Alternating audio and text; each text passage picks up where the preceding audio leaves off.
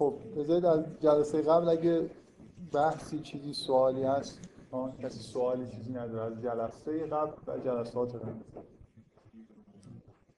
قبل. من یه چیزی از جلسه یکی قبلتر بگم. اول جلسه اول دو جلسه قبل من یه چیزی در مورد اینکه چرا به اصطلاح این مثلا یه مثلا خیلی کلی گفتم که شبهه هایی که وارد می‌کنن معمولا اینجوریه که فرض بر اینه که مثلا فر... مثل این میمونه که من فرض کنم که پیغمبر پیغمبر نیست. بعد یه سری وقایع یا چیزایی که هست و یه جور خاصی ببینم که تایید بر این باشه که پیغمبر نیست. بعد این تبدیل میشه به شبهه مثلا من مثال تاریخی زدم. مثلا فرض کنید ماجرای بنی قریظه رو مثال زدم که به عنوان که از معروف ترین شبهه های تاریخی که چرا این قوم رو مثلا محکوم به مرگ کردن؟ مثلا همه مرداشون رو ظاهرا کشتن به دلیل اینکه خیانت کرده بودن تو جنگ خندق. اینکه این اصلا شبهه حساب میشه یا نمیشه. یعنی اگه من این واقعه رو به عنوان یه واقعی همینطوری خیلی طبیعی بهش نگاه کنم. مثل اینکه پیغمبر یه آدم معمولیه اون وقت خب یه خود برای آدم سخت قبول کردن اینکه یه آدم معمولی که علم مثلا معمولی داره توی یه ماجرای سیاسی همچین تصمیم شدیدی مثلا بگیره. یه خود با روحیه ما هم الان تو قرن مثلا 21 21 21 سازگار نیست که یه دفعه شدت در این حد شدت عمل به خرج داده بشه. حالا هر اتفاقی می‌خواد افتاده باشه. منتها من اون مثالی که اون جلسه زدم اینجوری بود که مثلا فرض کنید که خدای قومی رو حتی با همه بچه ها و زنها هم در اثر طوفان نوح چیزی نابود می‌کنه هیچ اشکالی هم به ذهن ما نمی‌رسه که این اصلا اتفاق ناجوری افتاده. اینجا خدا اینا رو خلق کرده و خودش هم علم نامتناهی داره. مثلا به عنوان مثال خدا به حضرت نوح میگه که دیگه این قومی که قوم تو هیچ دیگه ایمان نمیاره. و خود حضرت نوح هم یه جایی تو دعاش میگه که دیگه از اینا هیچ آدم لم یلدو الا فاجرا کفارا. از این قوم حضرت نوح می‌دونه که از این قوم دیگه کسی به غیر از آدم فاجر و مثلا کفار کسی که کافره متولد نمیشه. اینی که ما وقتی خدا مثلا همچین کاری رو مستقیما انجام میده هیچ احساس مشکلی نمی‌کنیم. هیچ کس هم تا حالا اینو به عنوان شبهه مطرح نکرد. اتفاقایی که زمان پیغمبر میفته به دلیل اینکه پیغمبر آدم عادی نیست و می‌تونه در واقع علمی داشته باشه که کسی نداره بنابراین وقایع تاریخی که در زمان پیغمبر هست نمیشه با ملاکای خودمون بهش نگاه کنیم بعد به نتیجه برسیم که با پیغمبری پیغمبر سازگار نیست. من این اصلا کلا این موضوع که من دارم میگم به نظر من من شخصا خودم هم اینجوری نگاه می‌کنم که هیچ شبهه تاریخی اصلا وجود نداره از یعنی هیچ لزومی نداره که من وقایع زمان پیغمبر رو یه جوری در واقع با معیارهای الان سعی کنم که توجیه بکنم. خوبه که این کارو بکنیم ولی این شبهه حساب نمیشه. این شبهه طبق تعریف چیه؟ اشکال یعنی اینکه من یه تئوری دارم شما یه فکتی بگید که من نتونم با تئوری خودم توجیه کنم. دقت می‌کنید نه اینکه شما یه فکت همراه با یه تفسیر و یه نوع نگاه خاص خودتون بگید که با تئوری من سازگار نیست. من اون وقایع تاریخی رو طور دیگه ای دارم می‌بینم. مثلا برای من دیگه این مهمترین شبهه تاریخی که مثلا بنی قریظه است به راحتی برای آدمی که توی این تئوری داره نگاه می‌کنه قابل حل. میگه که خب پیغمبر حالا به هر دلیل ممکنه من هیچ دلیل سیاسی هم نتونم پیدا بکنم. وقایع تاریخی اون زمان رو مثلا نتونم با منطق الان توجیه بکنم. ولی یه احساس اطمینانی می‌کنم که این تئوری منو نقض نمی‌کنه. که پیغمبر وصل به یه جاییه. ممکنه اصلا خداوند مستقیما حکم داده باشه که اینا کاری که کردن از نظر خدا به جایی رسیدن که باید نابود بشه. مثلا میگم.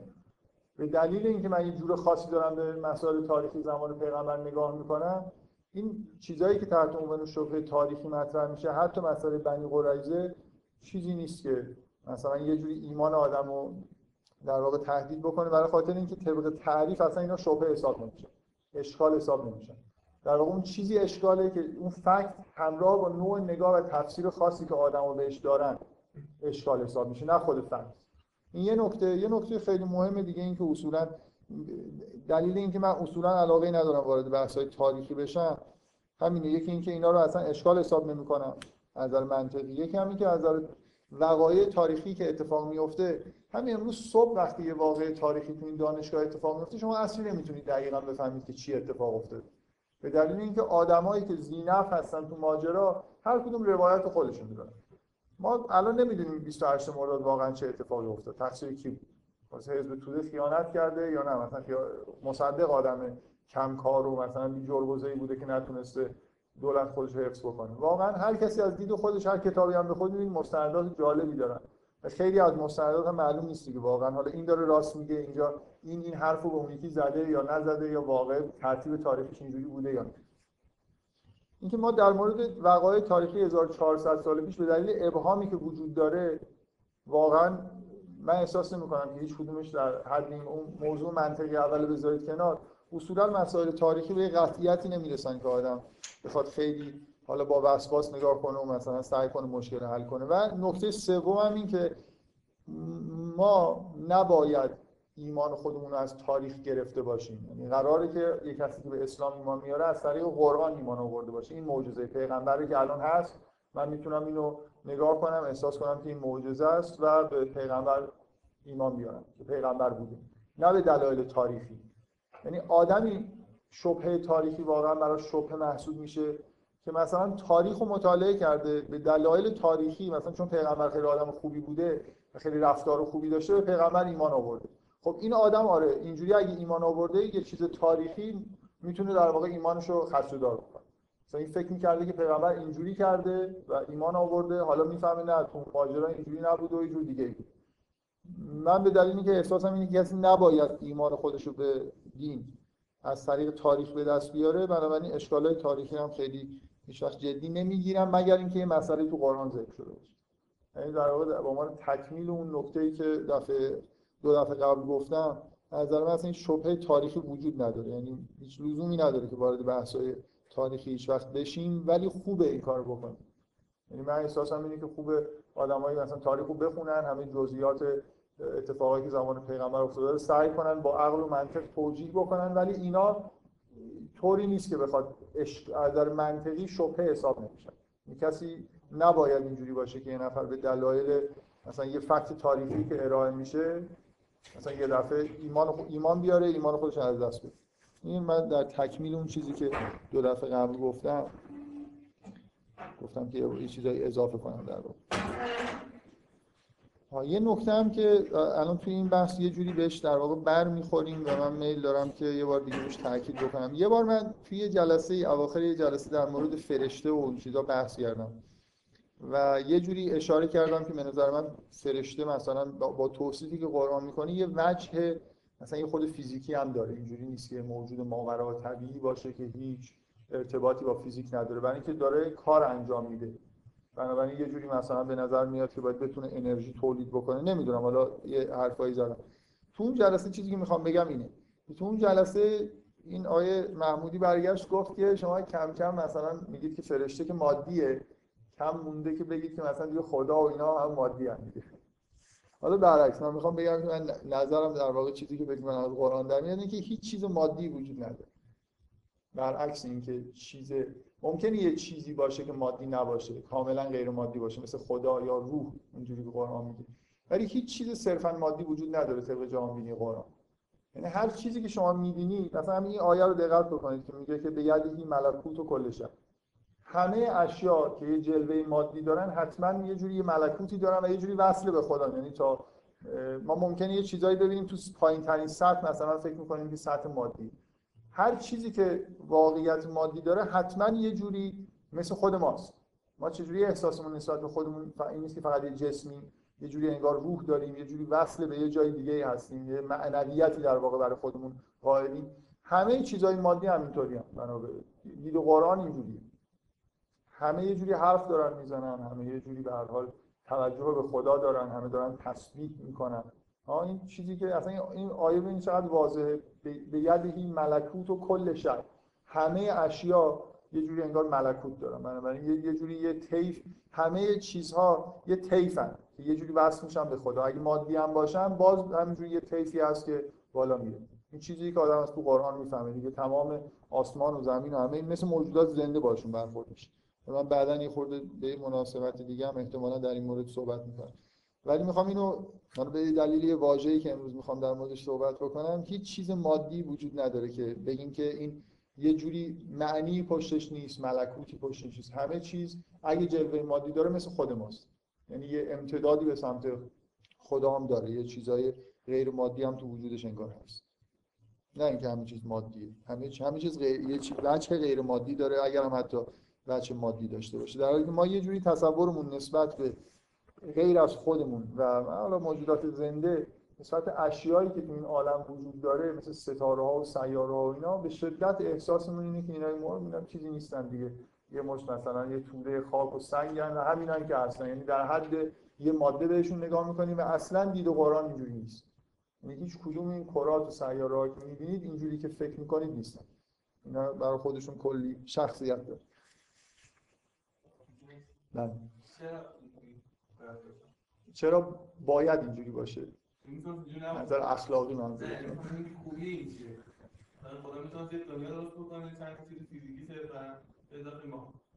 آخه همه چیز یه جوری به خدا اتکا داره. به نظر میاد این تیف داشتنش لازمه. خدا یه چیز کاملا غیر مادی خیلی دوره و این اشیا مثلا اینجا جدا از خدا نمی‌تونن زندگی بکنن. می‌خوام من نمی‌خوام دلیل فلسفی اینا بیارم ولی خدا یه چیزی رو خلق نمی‌کنه بندازه دیگه حالا اونجا باشه. همه یه جوری با ریسمانی انگار بهش متصلن بنابراین یه جوری ابعاد غیر مادی هم پیدا می‌کنه. من می‌خوام بگم که جهان بینی قرآن اینه. حالا تو چرا باید اینجوری باشه؟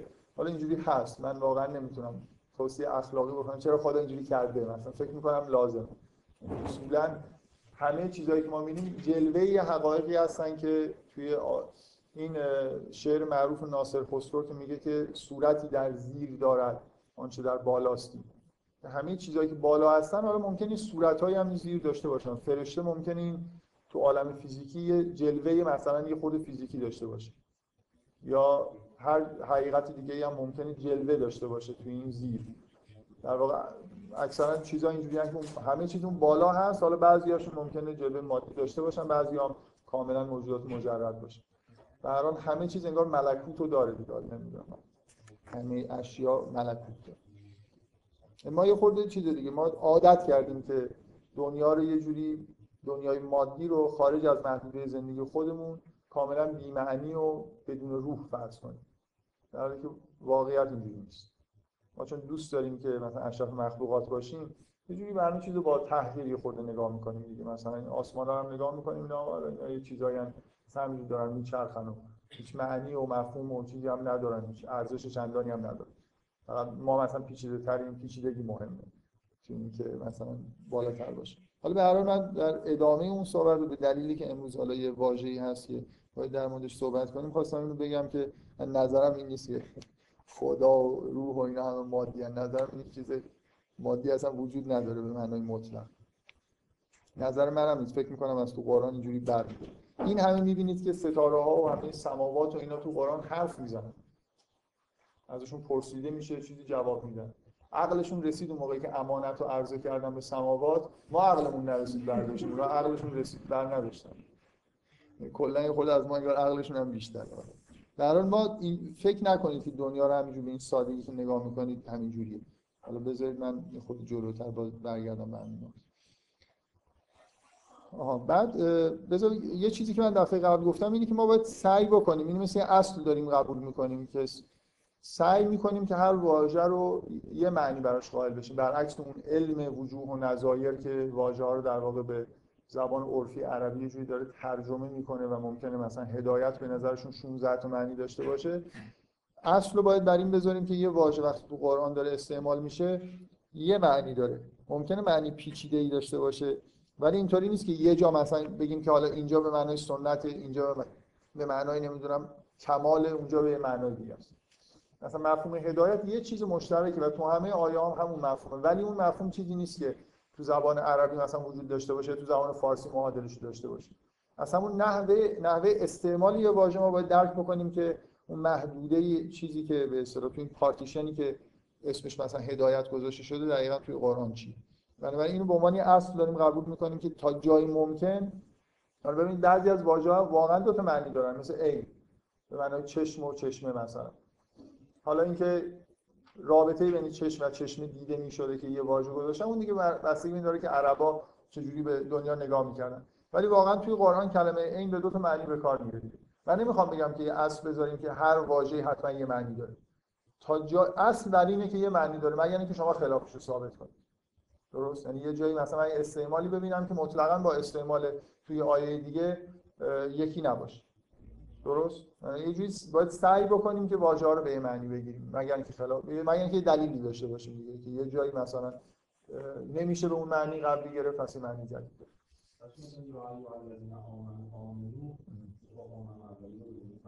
آره. نکته بعدی اینه که واژه ها درست یه معنی دارن ولی هیچ واژه‌ای نیست که پارتیشن دیگه. من نمی‌گفتی داشتم لازم نبود سوال یه مثل اینکه این هر واژه یه تیپ داره. یعنی از یه چیز. واژه ها مثلا توی مفهوم غیر دینی خیلی ملموس یه معنی مادی ممکنه داشته باشن. بعد تا یه مفهوم کاملا انتزاعی هم داشته باشه مثلا ایمان رو نگاه کنید ایمان اینجوری نیست که من بتونم بگم که یه نقطه نیست. مؤمن یه موجود خاص نیست که من بگم مثلا از اینجا تا اینجا رو میگم ایمان. یه طیفی وجود داره. مثلا در مورد همه مفاهیم انتزاعی مخصوصا. من نمی‌تونم بگم که دقیقا محدوده ایمان از کجا شروع میشه. از این چیز خیلی سطح پایین ممکنه شروع بشه تا یه چیز خیلی خیلی سطح بالا. بنابراین ایمان یه مفهومه. این دوتا معنی نیست. یا ایها الذین آمنو آمنو یعنی کسانی که ایمان آوردید آمنو بالله و رسوله یعنی اینکه یه جوری انگار به کسایی که ایمان آوردن تا یه جایی اومدن حالا داری دعوتشون می‌کنی که یه جای بالاتری از ایمان در واقع برن. یعنی دقیقا اصلا این آیه بهترین دلیل برای اینکه واژه یه چیز خاص نیستن. یعنی یه طیف دارن سلسله مراتب دارن. کسی که مسلمه ابراهیم مثلا مسلمه ما هم حالا انگار حالا مثلا مسلمیم دیگه یعنی اینکه ما مثل اون نیستیم. اینجوری هم نیست که حالا دیگه از یه حدی بگذاریم بگیم که اصلا حقیقت اسلام اینجا وجود نداره.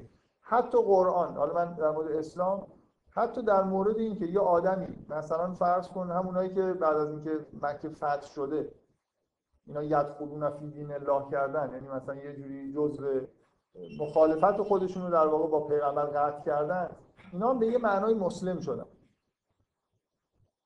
چیز شدن دیگه حالا دیگه نمی جنگن تسلیم شدن در مقابل پیغمبر. یه جوری اومدن تو اردوی اسلام قرار اردوی پیغمبر قرار گرفتن. بنابراین از یه حد خیلی خیلی پایین می‌تونه شروع بشه. در یه حد کاملا توی حتی مفهوم غیر دینی ممکنه به کار بره. یه نفر تصمیم خاص کسی دیگه میشه مسلمه اونطوری که اعراب استعمال می‌کردن تا مثلا ممکنه به درجات خیلی عالی برسه. بنابراین این این مخالف با چیز نیست. دقیقا این نکته دومی که می‌خواستم بگم این حالت تیف داشتن مخالف با یه مفهوم داشتن نیست. یه مفهومه ولی از یه حد خیلی پایین شروع میشه و شدید میشه. شدت و ضعف. درست؟ اینجوری نیست که من بگم تو اون آیه آمنی اولی یه معنی داره آمنی دومی معنی دیگه داره. اولی به معنای نمی‌دونم چه می‌دونم حالا؟ چیه؟ شهادتین هم حالا باز یه جوری مرتبه پایینشه. اصلا معنی دیگه بگم. اینجا مثلا به معنای پناه آوردن به مثلا مسجد اونجا دومش معنای مثلا چیزی یه جوری برای باید یه چیزی بگیرم دیگه. مفهوم ایمان و یه چیزی باید پس یه, یه اصل در واقع داریم که هر واژه معنی داره مگر اینکه خلافش ثابت بشه برعکس علم وجوه و نظایر که اونجا هر واژه هزاران معنی داره مگر اینکه خلافش ثابت بشه. یعنی اونا دنبال با شوق زیاد تو اون علم دنبال این میگشتن که این معانی مختلف برای یه واژه پیدا کنن. واقعا یه جوری چیز شده خود مثلا الان من این حرفو نمی‌زنم مثلا علمای قرن هفتم و هشتم دادشون در اومده بود چه کاریه مثلا؟ خیلی از این مفسرین و آدمای بزرگ که توی وجوه و نظایر حرف زدن به شدت شاکی بودن از اینکه این حالت رکورد زنی پیدا کرده. که اون مثلا 16 تا معنی پیدا کرده فلانی کتاب می‌نویسه میگه من 18 تا معنی پیدا آره خلاصه پس فرض ما برای اینکه واژه یه معنی بیشتر نداره.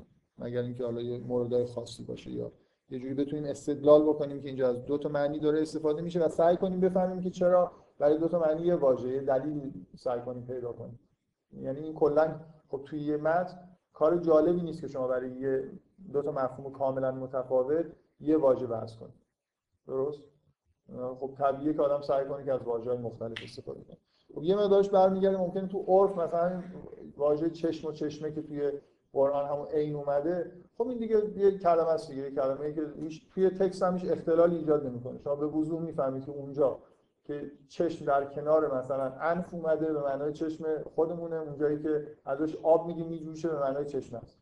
نه چه بدی داره که یه واژه دو تا معنی بده که ابهام ایجاد کنه توی متن دیگه باید سعی کنیم که مثلا اگه یه واژه دو تا معنی داره بگیم که به چه دلیلی داریم معنی دومو فرض می‌کنیم و چه جوری استدلال می‌کنیم که این ابهام ایجاد نمی‌کنه. وگرنه ضعف حساب میشه توی متن اگه یه جوری ابهامای غیر تعمدی وجود داشته باشه غیر تعمدی. و زبان شعر مثلا همیشه هیچکی به شاعر ایراد نمی‌گیره که چرا تو شعرت مبهم. زبان شعر اصلا شعر و ابهام. قرار نیست که با سراحت مثلا یه حکمی صادر بشه. ممکنه یه جایی من احساس کنم که اینجا ابهامی که ایجاد شده معنی داره. و یه جوری تعمدی اون اشکال نداره. ولی ابهامایی که مشکل زا هستن و اگه یه جایی واژه رو به دو معنی گرفتیم سعی کنیم در موردش توضیحی داشته باشیم. آره خلاصه. قائلی منظور چیه؟ منظور چیه؟ به قرآن از قرآن چی نمی‌فهمیم دیگه؟ اگه با خیلی سریع و واضح بود لابد سریع و واضح می‌فهمیم. مشکل دیگه برای پیچیده است من نمی‌خوام ابهام به اون معنی شعری هم حتی یه جاهایی اصلا یه, یه جاهایی خیلی با به وضوح چیزه. به وضوح اینجوریه که می‌خواد که شما اصلا دو تا معنی از یه چیزی برداشت بکنید. به نظر من. من می‌تونم بعدا این مثالایی بزنم که نه در حد واژه حتی جمله. جمله طوری گفته میشه که مثلا دو بخش پیدا می‌کنه. اینا جزء بدیا حساب نمیشه. اینکه دو بخشش درست میشه. و یه جوری در واقع مثل اینکه شما یه چیزی بگید و چند تا معنی تو ذهن آدم ایجاد بشه که همش در واقع درست. اینا در واقع جزء قشنگیه متن میشه. اگه شما بتونید به اختصار مثلا یه جوری همچین کاری انجام خب. این حرفی که من دارم می‌زنم که واژه طیف داره این مثلا علامه طباطبایی خیلی روی این نکته تاکید داره که واژه های قرآن یه جوری در واقع یه سبکی که زیاد توی قرآن به کار میره اینه که یه مفهوم انتزاعی رو در واقع یه یه واژه‌ای که برای یه مصداق مادی داره رو برای یه مفهوم انتزاعی به کار خیلی از واژه‌های کاملا انتزاعی یه جوری هستن که یه جلوه های مادی خیلی ساده هم دارن. مثلا فرض کنید ایمان حالا من در موردش صحبت می‌کنم توی متن غیر دینی هم قبلا مثلا می‌شد یه معنی داشته باشه لزومی نداره که یه مفهوم صرفا انتزاعی باشه. این قرآن خیلی این کار می‌کنه که یه مفاهیم کاملا انتزاعی رو از واژه‌ای استفاده می‌کنه که مصداق مادی دارن. این ایزوتسو هم یه جوری روی این در واقع تو مقدمه کتابش به عنوان یه نکته تاکید می‌کنه. این کتاب مفاهیم اخلاقی دینی در قرآنشه که تو شروعش هفت تا نکته میگه. من می‌خوام این هفت رو بگم. حالا یه خورده شاید همشون رو خیلی چیز نباشم مثلا تاکید نداشته باشم از به نظرم درست نیاد. ولی این نکته هفتمش من نمی‌دونم چرا نکته هفتم به نظر من خیلی نکته مهمیه. اینه که من اینو بخونم یه مقدار شاید در مثلا میگه همونطور که انسان انتظار دارد واژه ها و اصطلاحات اخلاقی عمده در قرآن مجید عموما در بافت هایی که اهمیت ژرف مذهبی دارند به کار میرن معهازا گاه می‌بینیم که همین واژه ها حتی در محدوده قرآن نیز در بافت های غیر دینی استعمال میشن و از اینجا جنبه های کاملا مادی و ناسوتی معنای آنها آشکار میگردد. یکی از روش هایی که ایزوتسو داره می‌خواد تو این کتاب به کار ببره که معنی واژه رو بفهمه اینه که جایی که تو مفهوم غیر دینیش داره به کار میره معنیش چیه؟ حتما این ربط داره به مفهوم دینیش. یعنی وقتی من یه واژه رو مثلا به یه معنایی دارم به کار می‌برم که مثلا ربطی به دین نداره و یه معنی دارم تو خود قرآن. و این یه معنی میده این به اصطلاح بچه ناسوتی اون واژه است. شروع اون طیفه. حتما اون قسمت بالای تیف به این قسمت پایین تیف ربط دارن این یه چیزی اینجا وجود داره که حالا من همین مثال بزنم. مثلا بذارید من مثالی که خود ایزوتسو میگه. این مفهوم کفر یکی از مفهوم‌های بسیار پیچیده تو قرآن. شاید واقعا پیچیده ترین مفهوم دینی توی قرآن کفره. برای اینکه هم مقابل ایمان هم اسلام هم شکر. یه جوری به نظر میاد که خیلی چیز پیچیده ای یه جایی تو قرآن مفهوم کفر شما توی یه محاوره می‌بینید که اصلا یه آدمی که دین نداره داره مفهوم از کلمه کفر استفاده می‌کنه. این خیلی ملاک خوبیه. یه همچین استعمالایی که تو قرآن هست که اون واژه کفر تو معنی معمولیش یعنی چی؟ بعد حتما اون معنی دینیش یه جوری به این باید ربط داشته باشه؟ مثل اینکه شما در واقع یه جوری معنی ساده کفر معنای روزمره رو دارید میگید و از این آیه می‌تونید بفهمید. می‌خوام بگم یعنی الان اگه یه نفر اصلا عربی بلد نباشه. و تا حال نرفته باشه تحقیق کرده باشه کف یعنی چی. این آیه یه جوری بهش میگه که کف یعنی چی. میگه این آیه حرفیه که فرعون تو سوره شعرا داره به موسی می‌زنه. موسی بعد از مدتی موسی یه بچه بود که اون موقعی که فرعون تصمیم گرفته بودن که پسرای قوم بنی اسرائیل بکشن مادر موسی موسی رو گذاشته توی گهواره انداخته تو آب. فر... خلاص این به دست خود فرعون بزرگ شد. موسی توی دربار فرعون مثل فرزند خواندش بزرگ شده. بعد یه ماجرایی پیش اومد رهبری بنی اسرائیل رو کم کم به عهده گرفت و یه فردی رو به قتل رسوند و فرار کرد و رفت. از اونجا فرار کرد رفت. بعد از حدود مثلا ده سال حالا پیغمبر شده برگشته دوباره پیش فرعون. فرعون داره با موسی صحبت می‌کنه و می‌خواد به روش بیاره که ما اینقدر مثلا من به تو لطف کردم ولی تو یه همچین کاری کردی. زاد یه نفر رو کشتی و رفت. میگه میگه قال علم نربک فینا ولیدا. میگه من ما تو رو وقتی که بچه بودی بزرگت نکردیم. و لبست فینا من عمر کسینی. و مدتی از عمرت بین ما بودی بین ما زندگی کردی. و فعلت فعلت کلتی فعلت. و اون کاری رو که کردی کردی. یعنی اینقدر کار بدی بوده که حتی اشاره نمی‌کنه که چی بوده. و انت من الکافرین. و تو از کافرها بودی. اینجا اصلا معنی دینی که نداره. یعنی اینکه تو این همه ما بهت لطف کردیم تو این چیکار کردی و مثلا یه جوری نمک نشناسی کردی. ما در معنی مثلا فارسی بخوایم هم چیزی بگیم. مثلا شکرگزار این همه مثلا نعمتایی که من بهت دادم شکر نکردی کفر ورزی. در واقع این من می‌خوام یا کسی اصلا نمی‌دونه معنی کافر چیه توی این تکست همه می‌فهمن که منظور چیه. یه آدمی که بهش خیلی لطف کردن بعد فعلت فعلت کلت. من این نکته بگم که حالا جالبه.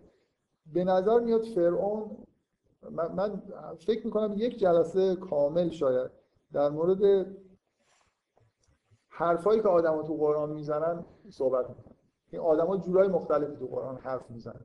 یعنی شما مثلا یه جمله که ابراهیم میگه یا حضرت مسیح میگه با یه چیزی که از موسی میگه کاملا لحن حرف زدن فرق از موسی یه خورده عصبانی تر معمولا. از عیسی خیلی آرومه. از ابراهیم خب یه جور خاصی حرف می‌زنه. و یه جوری به نظر میاد که شخصیت این آدم و لحن حرف زدنشون برای تو قرآن حفظ شده. اینجوری نیست که تخت نیست همه مثل هم دیگه حرف بزن و واقعا به نظر میاد که فرعون آدم بسیار بلیغی بود. فوق العاده جمله‌ای که فرعون تو قرآن میگه همه قشنگه. برعکس مثلا بنی اسرائیل که همیشه شروور دارن میگن. اصلا حرف حرفایی که بنی اسرائیل تو قرآن می‌زنن به حضرت موسی اصلا سر و ته نداره. یعنی آدم خندش می‌گیره مثلا میگن که مثلا از موسی از میقات برگشته بعد از چهل روز میاد و می‌بینه که اینا گوساله پرست شد. شروع می‌کنه که این چه کاری مثلا کردید و مثلا سامری براش گوساله ساخته. من آیه یادم نیست یه آدم بود. کجاست؟ ماجرای سامری کجاست که بعد از توی سوره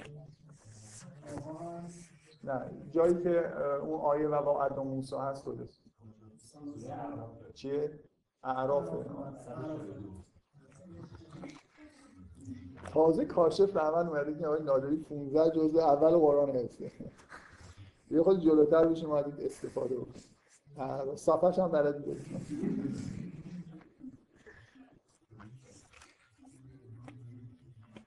سوره اعراف. خب 140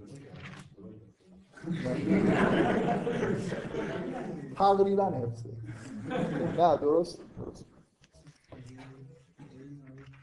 ولی من فکر می‌کنم اون جایی که حرف از سامری هست اینجا نیست. چیزم ندارم که نگاه کنم.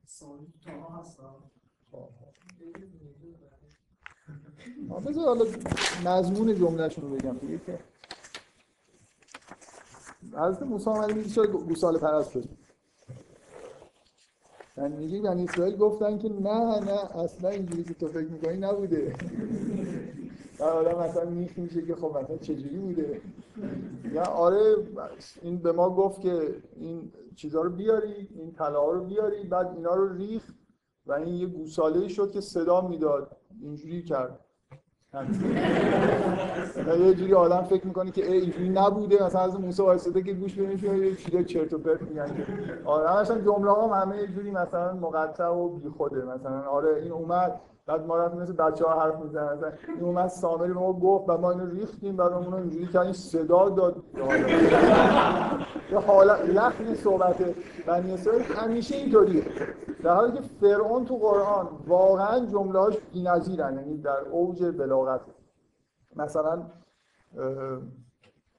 مثلا میگه که ما ما اوریکم الا ما ارا و ما اهدیکم الا سبیل الرشاد.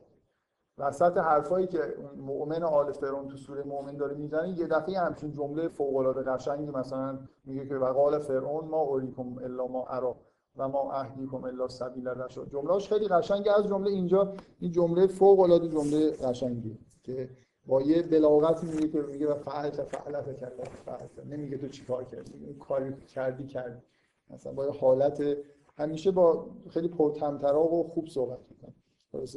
قرآن حق فرعون و رعایت کرده. اگه آدم چیزی بوده خیلی جمله‌ای که از قول فرعون هست همشون قشنگ خب بذارید من این مقدمات ایزوتسو رو بگم که چیه. من من خیلی خیلی زیاد آدم امروز حرفایی که می‌زنیم به این نکته چیزم به اصطلاح به نظرم مهمه. اینکه اون وجه به قول ایزوتسو ناسوتی کلمه رو سعی کنیم تو خود قرآن ببینیم چیه. خیلی راهنمایی خوبی برای اینکه بعد بفهمیم که اون چیزی که انتزاع شده مثلا معنی چی می‌تونه باشه؟ یه جایی که سخت معنی خود واژه رو فهمیدن به نظرم خیلی مهمه که یه جایی اگه توی تکست اکثر واژه های مهم قرآن که انتزاعی هستن یه جوری تعمدن یه جاهایی توی متن غیر دینی هم به کار رفتن که راهنمایی خیلی خوبیه برای. من چون دفعه قبل تبلیغ کردم بر علیه ایزوکسو می‌خوام این هفت موردی رو که این اول اشاره می‌کنه بگم. هم اون چیزی که اگر یه جوری یه فکری نسبت به ایزوتسو وجود داره که این هر چی میگه درسته معلوم میگم. به نظرم بعضی جا مثلا چیزایی که میگه ممکنه ایراد داشته باشه ولی کلا اینکه یه نفر یه همچین تلاشی داره می‌کنه مثلا هفت مورد برای پیدا کردن مفهوم واژه ها سعی می‌کنه که اصولی برای خودش بذاره اینا ارزش داره دیگه. حالا ولو اینکه بعضیاش درست نباشه. مثلا اولین نکته ای که میگه میگه مثلا معنی دقیقه واژه رو به طور عینی از روی بافت از راه توصیف لفظی ممکنه قرآن گفته باشه. به اصطلاح به این میگه تعریف بافتی یا تعریف متنی. یه مثالی می‌زنه مثلا یعنی یعنی که یه واژه رو خود قرآن میگه و میگه یعنی مثلا مثالی که این می‌زنه در مورد بر کلمه بر. میگه میگه لیسل برن تولو وجوهکم قبل المشرق و المغرب. میگه بر این نیست که صورت های خودتون رو به سمت مشرق و مغرب بکنید. این مربوط به تعیین قبله است. آیه که توی اون سوره بقره اون قسمتی که قبله داره عوض میشه داره میگه. میگه ولکن البر من آمن بالله و الیوم الاخر و الملائکه و الکتاب و النبیین و آت المال علی حب ذوی القربى میگه که ولکن البر داره انگار داره بر رو تعریف می‌کنه. بر چیه؟ بر اون نیست. بر اینه که ایمان بیارید به خدا به روز آخرت به ملائکه کتاب نبیین و مال خودتون رو در حالی که دوست دارید به زبل قربا یتاما مساکین و ابن سبیل بدید و همینطور الاخر و اقام از صلات و آت از زکات و الموفون به عهد انگار میگه که ایزوتسو میگه انگار اینجا بر رو داره برای ما تعریف می‌کنه. بر اینه. یه خورده من مشکل دارم با اینکه اینجوری نگاه کنیم که این تعریف کلمه بره. یه خود به نظر من اینجوری نگاه کردن یه خورده عجیب یعنی برگ یه مفهومیه که وجود داره و بعد اینا چیزاشه. اینا مثل این نتایجشه. شما اگه فکر مثل مفهوم بر رو ما باید یه جوری بفهمیم یه چیزیه. مثلا فرض کن نیکویی. خب حالا نیکویی چیه؟ من نمی‌خوام بگم تعریف نیکویی اینه که یه نفر نماز ایمان بیاره و اینا. آره یعنی مهمترین چیزهایی که تو نیکویی هست ایناست. اینا مؤلفه های مهمی یعنی توی سمنتیکس یه مبحثی وجود داره میگن که تجزیه مؤلفه یه مثلا یه مجموع واژه هایی که توی یه حوزه معنی شناختی هستن و میان مثلا مثلا 10 تا ستون درست می‌کنن که مثلا مفاهیمی که توی اینا هست مثلا فرض کنید اینو من یه جای دیدم برای واژه های پخت و پز توی زبان آلمانی. تحلیل مؤلفه ای می‌کنن. یعنی چی؟ میان مثلا میگم پختن داریم سرخ کردن داریم. ما خودمون همین واژه های فارسی رو نگاه کنیم. بعد مؤلفه‌اش چی؟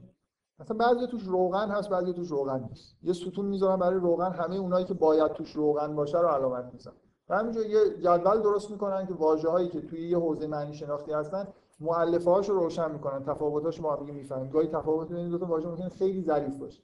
فقط توی یه ستون یه جایی با هم یه علامت کم داشته باشه یکیش از اون. این خود اینجوریه به نظر من. مثل اینکه بر رو داره یه سری مؤلفه هایی که جلوه بر رو میگه نه اینکه بر به این معنیه. یه خود فرق داره. مثل اینکه وقتی من اون دفعه قبل حرفی که زدم مثلا میگه که در مورد محسنین میگه الذین یقیمون از صلات و یؤتون از زکات و بالآخرت هم یوقنون. نه اینکه این معنی واژه محسن. محسن یعنی کسی که با ملاک زیبایی انگار داره عمل می‌کنه و زندگی می‌کنه. کسی که همه رفتارش فعلش همه چیزش زیباست. خب معنی واژه محسن اینه. کسی که حسن شما وقتی میبینیدش مثلا یه تجلی از حسن توی رفتارش می‌بینید حسن به معنای زیبایی. نه اینکه حسن یعنی این محسن بودن یعنی این. اینا, اینا مهم می‌خواد تاکید بکنه که فکر نکنید مثلا رفتار یا آدم که رفتارش زیباست یعنی مثلا به مردم فقط خوبی می‌کنه. معمولا یه آدمی که مثلا نیکوکاره نمی‌دونم محسنه یعنی مثلا کسی که با پدر مادرش با مردم خوش رفتاری می‌کنه. اینکه مهمترین کارهای زیبا که آدمی که می‌خواد با ملاک زیبایی زندگی بکنه و دنیا رو خوب می‌فهمه اینه که باید حتما اقامه صلات داشته باشه باید ایتای زکات داشته باشه و به آخرت یقین پیدا کنه. یقین کردن به آخرت جزء زیبایی های وجودی آدم. این در واقع اتفاقا یه چیز دور از ذهن داره میگه دیگه. ما فکر نمی کنیم که اینجوریه اینجا هم همینطور. ممکنه شما بگید که بر نیکویی مثلا کمک کردن به دیگران نمی‌دونم مثلا کار نیک انجام دادن یه چیزی توی لفظ عرب داشته و قرآن داره سعی می‌کنه که وجوه جدیدی رو اضافه بکنه به معنیش که اگه واقعا این حرف از بر رو ابرار می‌زنید کسایی که باید این کارا رو انجام بدن چون اینا بالاترین نیکویی ها هستن. و این خود من با این اولیه مشکل دارم که اینو تعریف بگیرید در واقع یه جوری راهنمایی کردن مثل این مؤلفه های واژه رو دادن. خود واژه که جاهای دیگه ممکنه توی متن طوری به کار رفته باشه که معنیش مشخص باشه یا یه مورد دیگه مورد دوم اینه که میگه از واژه‌های مترادف میشه استفاده کرد. میگه وقتی توی هنگامی که واژه الف جانشین واژه ب در بافتی یکسان و یا در بافتی از لحاظ ساختمان سوری سوری مشابه هست می‌شود. یه واژه‌ای یه واژه الف بوده و بعد ادامه پیدا می‌کنه اینجا تبدیل میشه به واژه ب. این نشون میده که به اصطلاح این دو تا همنشین هم دیگه هستن بنابراین به هم نزدیکن. باز اینو نمیشه به معنای یکسان بودن معنی گرفت. ولی واقعا این مورد دومی که هم مورد اول هم مورد دوم مهمن. شما می‌تونید از اینا استفاده ایزوسو داره روش‌های زبانشناسی میگه برای اینکه شما نه توی قرآن توی متن مفهوم یه واژه‌ای که براتون گنگر خود روشن کنید. مثلا آیه‌ای که مثال می‌زنی اینه. میگه و ما ارسلنا فی قریه من نبی الا اخذنا اهلها بالبأساء و الضراء لعلهم یذرون. میگه ما هیچ نبی رو توی هیچ قریه ای نفرستادیم مگر اینکه اهلش رو بالبعصاء و ذرا با مثلا سختی و ضرر بهشون سختی و ضرر رسوندیم لعلهم یذرون. شاید یه خورده مثلا متنبه بشن شاید تضرع بکنن. همه پیغمبرها هر جور رفتن مثلا یه بلاهایی نازل شده حالا مثلا یه بار محصول کشاورزیشون خراب شده در مورد ماجرای موسی و فرعون خیلی دقیق به این چیزا اشاره بعد ادامه آیه اینه آیه بعدی. میگه ثم بدلنا مکان از سیعت الحسن. میگه بعد این سیعه رو تبدیل به حسنه کرد. پس اینجا سیعه جای بعثا و ذرا نشسته یعنی تو اون آیه اول گفته بعثا و ذرا بعد تو بعدی میگه که بدلنا سیعه سیعه رو جانشینش حسنه کردیم. من چون آیه جالبه بقیه‌اش هم بخونم. میگه حتی افو و قالو ازشون گذشتیم بعد اونا گفتن قد مس آبان از ذرا و سرا فاخذناهم بغتة و هم لا اینا نتیجه که گرفتن این بود که خب گاهی خب خوبی میاد گاهی بعدی مثلا شاهی میاد گفتم آبای ما ذرا یعنی مفهومش مفهومی نفهمیدن اینکه یه مدت اوضاع بد بود بعدم خوب شد. قالو قد مس آبان از ذرا و سرا. یه موقعی ضرر کردن بعدم شاد شد. برای این نکته خیلی مهمیه که ایزوتسو داره میگه. یا حالا مثال دیگه هم داره من دیگه همشون میگه یا میگه در موردی که یه معنی واژه رو با متضادش میشه مثلا فهم این هم همه جا این کار میشه کرد. شما ممکنه متضاد کلمه رو که داره به کار می‌بره خوب می‌فهمید خود کلمه رو مثلا خوب نمی‌فهمید دیگه لازم نیست بگم. مورد چهارم هم شبیه همینه. مورد پنجم اینه که میگه که ما هر مجموعه از روابط معنایی دارای طرح در میان دستای مختلف واژه‌های یک زبانه که بهشون حوزه یا میدان معنایی میگیم. نکته بعدی اینه که شما یه واژه رو حول و حوشش می‌بینید واژه‌های دیگه تو اون حوزه داره به کار میره مثلا فرض کنید کفر افترا هست یه سری واژه اینا می‌تونه کمک بکنه که اون واژه‌ای که شما خوب نمی‌فهمید رو بفهمید. اینکه چه باز همنشیناش چیا هستن تو حوزه معنی شناختیش؟ ممکنه این حالتی که جانشینی واقعا صورت گرفته باشه اون نکته دوم که بحث و ذرا با سیه بود یه جوری در واقع میشه کلمه جانشینی یه واژه جانشین واژه دیگه شده بنابراین هم معنی هم. نزدیک به معنیش هم نشینی هم تو سمنتیکس خیلی مهمه. شما اینکه یه در یه ماجرایی در مثلا یه آیه سه چهار تا کلمه با هم دیگه هی میاد. هی همراه با کفر مثلا مفهوم افترا میاد کذب میاد. که یه جوری اینا در واقع مؤلفه‌ای هستن که تو کفر وجود داره. اینا نکته پنجمه. نکته ششم هم که میگه که ترادف یا پارالیلیسم مثلا شما توی یه جایی از این آیه ها ما زیاد می‌بینیم. مثلا فرض کن میگه توی یه آیه میگه و ما یجحد به آیاتنا الا الکافرون توی سوره دیگه عین همین آیه هست. میگه و ما یجحد به آیاتنا الا الظالمون یه جوری پس کافرون و ظالمون با هم دیگه چیز شدن دیگه جایگزین شدن. اینو اینو بهش میگه لازم نیست که اینا در یه جا توی یه متن اومده باشن. مثلا یکی یه سوره است که سوره دیگه است. ولی دقیقا یه چیز موازی وجود داره. یه جمله است که فقط یه کلمش داره تغییر می‌کنه. بنابراین کفر و ظلم با هم دیگه یه ترادفی در واقع پیدا می‌کنه. یا باز از سه تا سوره مختلف قرآن این سه تا آیه توش هست. و من, لی... و من لم یحکم به ما انزل الله فاولئک هم الکافرون. و من لم یحکم به ما انزل الله فاولئک هم الظالمون و من لم یحکم به ما انزل الله فاولئک هم الفاسقون. پس ظلم و کفر و فسق یه جوری توی سه تا در واقع متن به طور موازی به کار رفت بفهم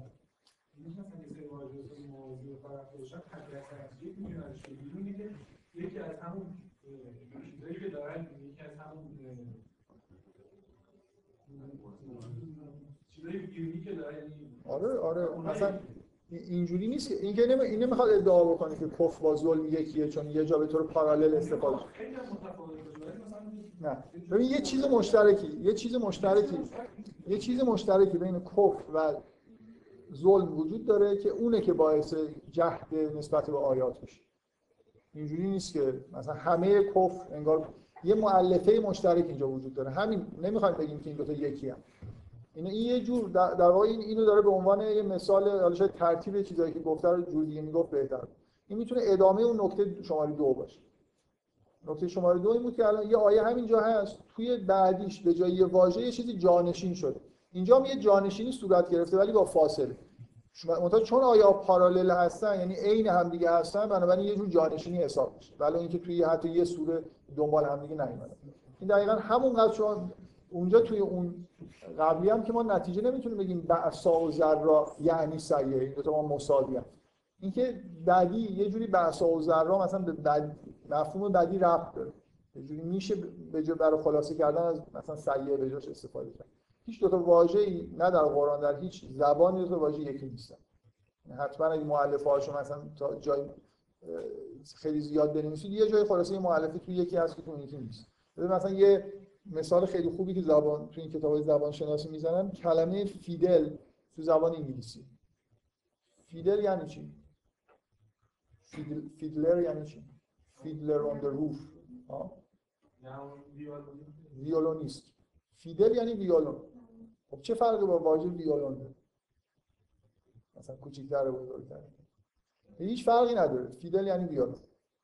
ولی وقتی میگن fiddle که مثلا مراسم یه خورده سطح پایین باشه fiddler یعنی یه کسی که توی مثلا این مراسم رقص مثلا عامیانه ویولون می‌زنه و اگه تو ارکستر بزنه میگن ویولون یعنی این دو تا این دو تا واژه از نظر مصداق هیچ فرقی با هم دیگه ندارن. یعنی شی همون شیه. فقط نوع جایی که یعنی یه مؤلفه‌شون اون تحتها یه جایی با هم دیگه. اصلا ما ویولون داریم ویولا هم داریم. ویولا فرق داره با ویولون. تو خود صداش فرق داره شکلش خود یه ذره فرق می‌کنه. یعنی یه سازی خود قدیمی تره که بعدا ازش ویولون ساخته. ولی fiddle همون ویولون هیچ فرق نمی‌کنه منتها هیچ وقت ارکستر نمیگن یارو مثلا fiddler ه ارکستر مثلا فیلارمونیک برلین fiddler مثلا fiddler یه باره یه کافه است مثلا ولی تو ارکستر اگه بزنه ویولونیست میشه اینکه به هر حال واژه حتما با هم فرق دارن. امکان نداره دو واژه واقعا یکی باشه. مثلا این آدما هم این هستن هم این دو تا مثلا صفت مختلف رو داره برای این گروه میگه یعنی این این حالت هم ممکنه باشه میگه مثلا میگه و ما یجحد به آیاتنا الا الکافرون. مثل اینکه دلیل جهد به آیات اینه که طرف کافر. چون کافره.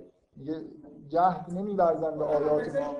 مثلا آدمایی که کافر هستن مثلا فاسق هم هستن. ولی لزوما کافر و فاسق یه معنی نمیده. نه هیچکی نمیگه که یه معنی میگه. ایزوتسو هم نمیگه. می‌خواد بگه که این پارالیلیسم هم مثل اون جانشینی قابل استناد از اینکه اینا وجوه مشترک با هم دیگه و سعی کنیم بفهمیم که چی چیزشون با هم مشترک. حال یه چیز مشترک اینجا. ممکنه به قول شما که زیر مجموعه اون یکی باشه. مثلا یا به هر حال معمولا اینجوری نیست که اشتراک داره. خب من دفعه قبل نهایتا از همه حرفایی که توی جلسات قبل تر زده بودیم به نتیجه رسیدیم. مثلا یه روشی برای اینکه بفهمیم که الان یه می‌خوام شروع کنیم یه واژه رو بگیم که معنیش چیه. خب. اینکه شما اول من, من یه چیزی گفتم اینکه ما یه تحلیل مفهومی داریم مثل اینکه ایزوتسو میگه. که همین شگردایی که ایزوتسو به کار می‌برن اینا شگردای خیلی موثری خیلی چیزا رو به هر با همین سعی می‌کنه به مفهومش نزدیک بشه. ولی حرف از این بود که reference چیزا reference مثلا واژه های انتزاعی ممکن اصلا پیش ما نباشه. ما نمی‌دونیم اینا. مثلا یه آدمی که واقعا مؤمن نیست نمی‌تونه دقیقا بفهمه که ایمان به چی داره اشاره می‌کنه. یا اسلام مثلا وا- حالت روانیه که ممکنه من چون ندارم نمی‌دونم دقیقا چی. پس ما وقتی ما وقتی یه واژه رو می‌بینیم کاری که باید در واقع انجام بدیم اینه که یه حدس داریم این واژه معنیش چیه.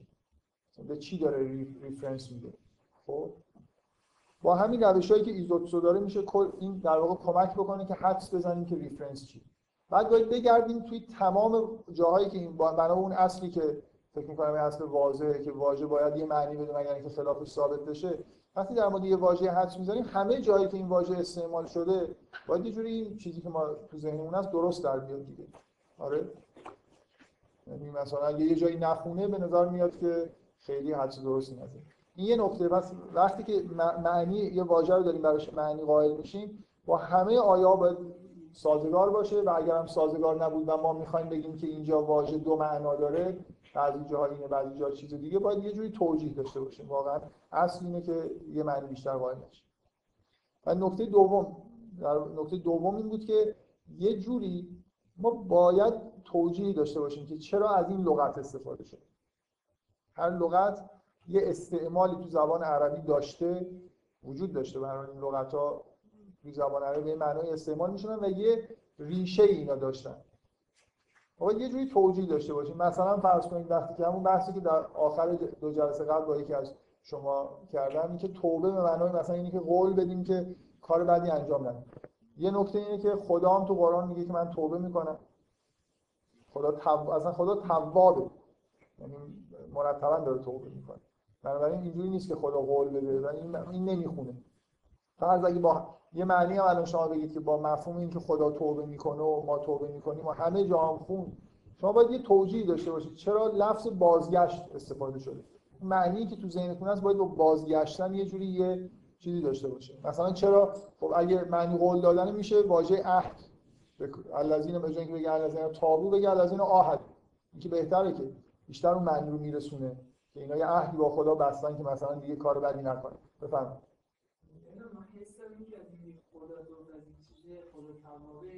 توبه پذیره. حالا من من به عنوان چیز دارم میگم؟ من نمی‌خوام الان بحث بکنم. در مورد این دارم میگم که این ملاک های ما چی؟ برای حس کنیم که واژه رو خوب فهمیدیم یا نه. یکی اینکه به همه چیز بخوره. حالا شما ممکنه بگید که آره مثلا خدا توبه پذیره. خلاص این توبه در مورد خدا به معنای قول دادن نیست دیگه. حالا شما دارید اینجا میگید که دو تا معنی وجود داره. یکی اینکه ما توبه می‌کنیم به معنی اینکه قول میدیم کار بد نکنیم ولی خدا که توبه می‌کنه اونجا توبه در مورد خدا به کار معنی دیگه ای خب این دارید دو تا معنی قائل میشید دیگه. باید خود شما توجیه کنید. من سوالم اینه که چرا اونجا همچین واژه‌ای به کار رفته؟ حالا مثلا قابلت توبم تو قرآن هست. می‌تونست همه جا همین به جای اینکه بگید که توابه پذیرنده توبه است و تواب هم هست خودش هم برمیگرده. باید خود توجیه کنید من در همین سادگی نگیرید نه تو قرآن. هم. شما همین الان مثلا فرض کنید حافظ هم دارن می‌خونن اینقدر سهل و ساده نمیگن واژه رو همه جا نگاه می‌کنن. باید یه جوری توجیه داشته باشید در یه شاعر هم معمولا یه واژه رو به یه معنی به کار مثلا اینجوری نیست که حالا هر, هر شب مثلا یه حالی داشت. ممکنه در طول عمرش کم کم مثلا فرض کنید که یه واژه کم کم تو شعری شاعری یه خود معنی سیاسی پیدا می‌کنه. مثلا یه جایی به بعد. اینا رو میشه نشون داد دیگه. مثلا یه شعری به بعد دیگه کم کم حال هوایی تو شعرهایی که حال هوای سیاسی داره این واژه داره ظاهر میشه. راحت نگیرید که معنی واژه رو خیلی ساده نمیشه فهمید. با هر متن معمولی هم همینطور بعد نکته دیگه این که حتی اگه اون توجیهی که شما میگین درسته باید یه خورده تو... حرف توجیه باید داشته باشه چرا واژه بازگشت؟ خدا برای اینکه توبه مردم رو بپذیره چرا از واژه بازگشت برای خودش داره استفاده می‌کنه؟ چرا برای مردم از واژه بازگشت داره استفاده می‌کنه؟ و اینکه معنی کلمه توبه توی زبان عربی هم قبل از اینکه قرآن نازل بشه درسته به این معنی استفاده نمی‌شده به معنای اخلاقیش. ولی به معنای تابع یعنی برگشت. یعنی هم از نظر ریشه هم از نظر نوع استعمال معنی برگشتن توش هست. باید یه جوری معنی پیدا کنید که بخوره. مثلا در واقع بذار اینجوری بگم. باید به معنی برسید که احساس کنید که اگر شما می‌خواستید یه واژه انتخاب کنید همین رو میذاشتید. مثل اینکه اگه شما ازتون میپرسیدن که این حالت و این چیزی که از reference ی که پیش شما هست چی براش مناسبه از زبان عربی بگید که بهترین من... اینو اسمشو بذاریم همین. مثلا تو... بذاریمش توبه. یعنی بازگشت. یعنی باید reference ش به چیزش بخوره. پس یه حدس باید بزنیم بعد بریم همه آیه ها رو چک بکنیم و بعدم سعی کنیم که یه جوری ببینیم که خود واژه واژه مناسبی هست و یه نکته که من می‌خوام اضافه بکنم اینه که یه روند فهمیدن معنی یه واژه به طور برعکس هم وجود داره. یعنی همیشه الان من انگار فرض دارم می‌کنم که یه واژه دارم و می‌خوام بفهمم که معنیش چیه. حالا ممکنه برعکس هم برای یه نفر اتفاق بیفته. واقعا اتفاق میفته شما یه ریفرنس پیدا می‌کنید در درون خودتون. و فکر می‌کنید که این باید یه جایی تو قرآن یه واژه‌ای براش گذاشته شده باشه. یعنی کنجکاوی برعکس ممکنه باشه. شما reference ی دارید دنبال واژه‌اش میگردید.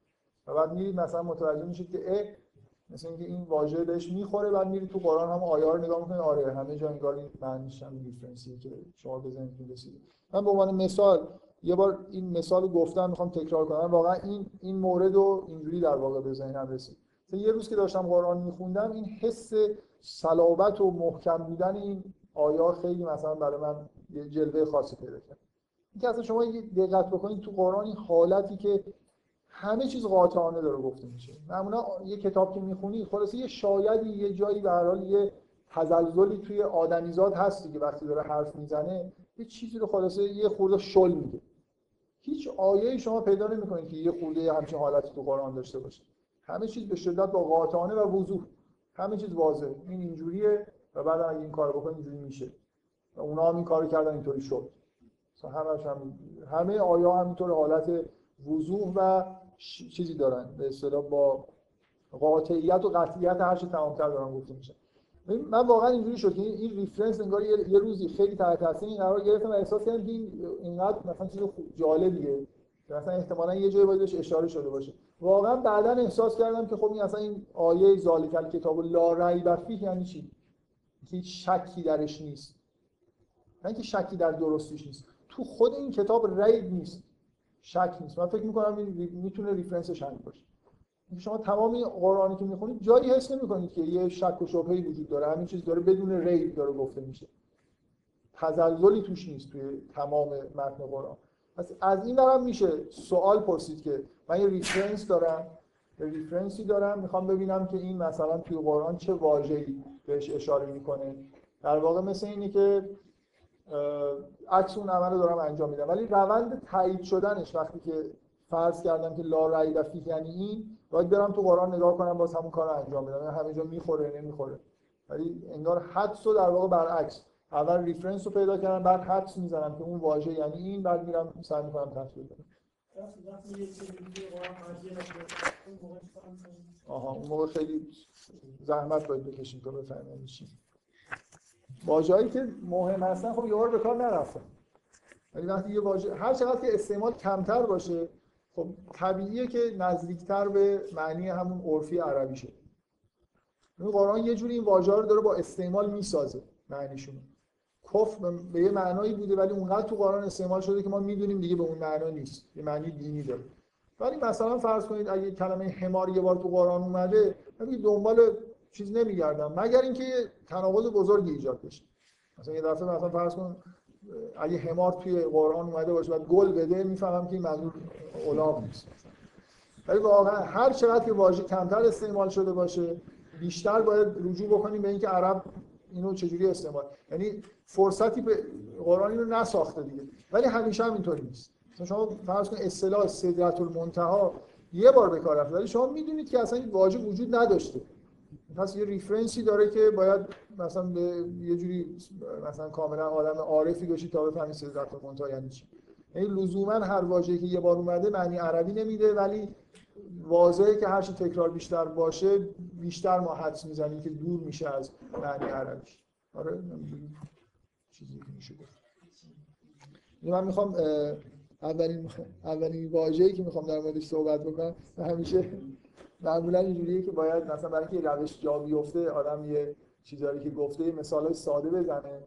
بعد مثلا این مثالای ساده که اون روش جا بیفته بعد یه مثال خود من همیشه اولین مثالم به اصطلاح علما مثالای شاذه اولین مثال منم مثال آموزشی نیست ولی فکر می‌کنم چون قبلا در موردش بحث کردیم بذارید از همین شروع بکنم. در واقع می‌خوام یه جوری اون موضوع سبع سماوات رو که یه واژه نیست اصطلاح تو قرآن می‌خوام تکمیل بکنم.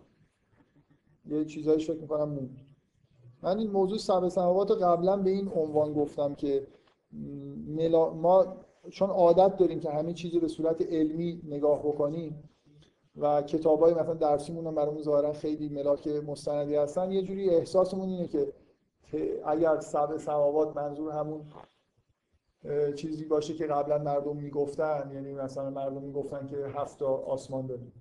بالای سرشون رو نگاه می‌کردن این سیارات و خورشید و ماه و اینا رو توی یه فلک هایی در واقع دور و نزدیک می‌دیدن و می‌گفتن که هفت داریم منظور از سبع سماوات در لفظ قدیم مردم مثلا دنیا نه فقط اعراب همه جا اشاره به همین کرات آسمانی بود که توی مجموعه شمسی هستن تا یه جایی تا تا زحل بقیه‌اش هم که با چشم دیده نمی‌شد و حساب نمی‌کرد. خب؟ بعد مشکلی که برای یه پیش میاد اینکه اگه س... من حرفم این بود که سماوات تو قرآن به همین معنی. همین چیزی که ما می‌بینیم. یعنی بعد مشکلی که پیش میاد اینه که میگن که ما کشف کردن مثلا علم کشف کرده که تعدادش 7 تا نیست 9 تا یا حالا 10 تاست. من در مورد این بحث کردم که اینجوری نمیشه حرف زد. ما ما مثلا سیارات خرد داریم که اونا رو حساب نمی‌کنیم. بنابراین همه چیزی که دور خورشید بگرده رو حساب نمی‌کنیم. ملاک ما برای اینکه چه چیزی جزء سیاراتیه که دور خورشید میگرده تو منظومه شمسی حساب میشه یه خود بزرگی کوچیکیه. از یه حدی بزرگترش رو قبول داریم از یه حدی کوچیک‌ترش رو قبول نداریم. قمر مشتری. فرق می‌کنه با سیاره که دور خورد. قمر رو بذار کنار. حالا آره. در هر حال ببین یعنی من می‌خوام بحثی که قبلا کردیم اینه که گفتن این که تعداد سیاره 9 تا 10 تا 8 اونم یه ملاکی داره دیگه. مثلا ملاک کوچیک بزرگی قمرها رو حساب نمی‌کنن مثلا فرض کن از یه حدی باید حتما یه جوری توی محاسباتی مثلا فرض کن روی سیارات دیگه تاثیر من نمی‌دونم ملاک چیه به نظر میاد ملاک کوچیک بزرگی برای اینکه بیچاره این سیارات خرد که تعدادشون خیلی خیلی زیاد و قابل شمارش هم نیستن اینا حساب نمیشن دیگه. و یه عالم اجرام داریم که دارن سیارک هایی هستن که دارن دور خورشید میگردن و ما اینا رو حساب نمی‌کنیم. خب؟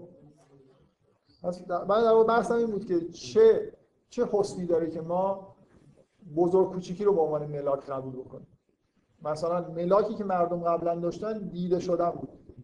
چیزی که من می‌بینم اینا رو در واقع دارم براشون اسم می‌ذارم و باشون مثلا سر و کار دارم و میگم که هفت آسمان. غلط هم که نمیگم این بالا هفت آسمان هست. با, مل... با ملاک بزرگ کوچیکی نیست با ملاک دیده شدن. این دقیقا اون نکته ایه که به نظر من خیلی خیلی ازش دور شدیم دیگه. یعنی دقیقا این یه حس شاعرانه مثلا توش هست. اینکه شما دی... چیزی رو که می‌بینید و نسبت بهش حس دارید رو حساب کنید.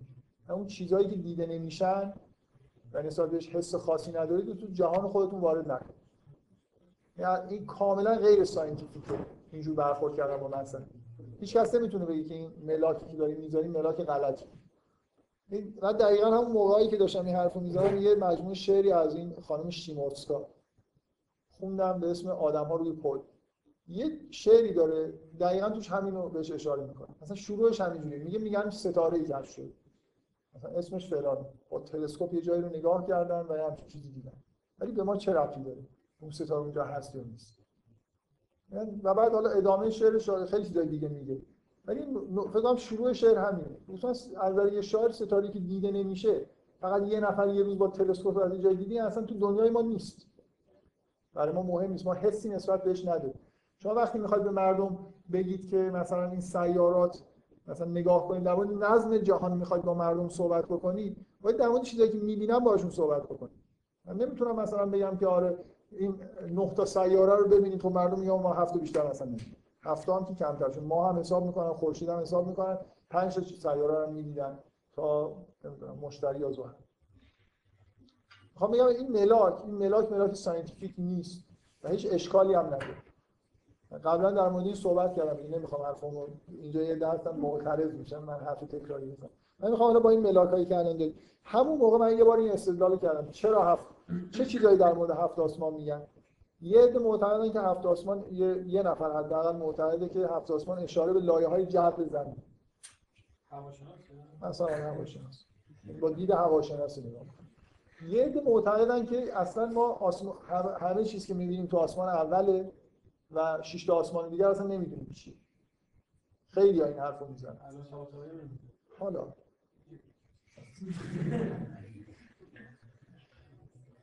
و حالا حرفای دیگه. من, من یه آیه آوردم که متناقض بود با این تئوریا اونم این بود که حضرت نوح یه جایی تو قرآن به قوم خودش میگه که علم تراو کیف خلق الله سبع سماوات طباقا. به قوم خودش به قوم نوح که تلسکوپ هم ندارن داره میگه که شما نمی‌بینید که خداوند این آسمان ها رو هفت طبقه قرار داده. و جعل القمر فیهن نورا و و جعل القمر فیهن نورا و جعل الشمس سراج. بفرمایید. ایشون با من ایشون با من یه قبول ندارم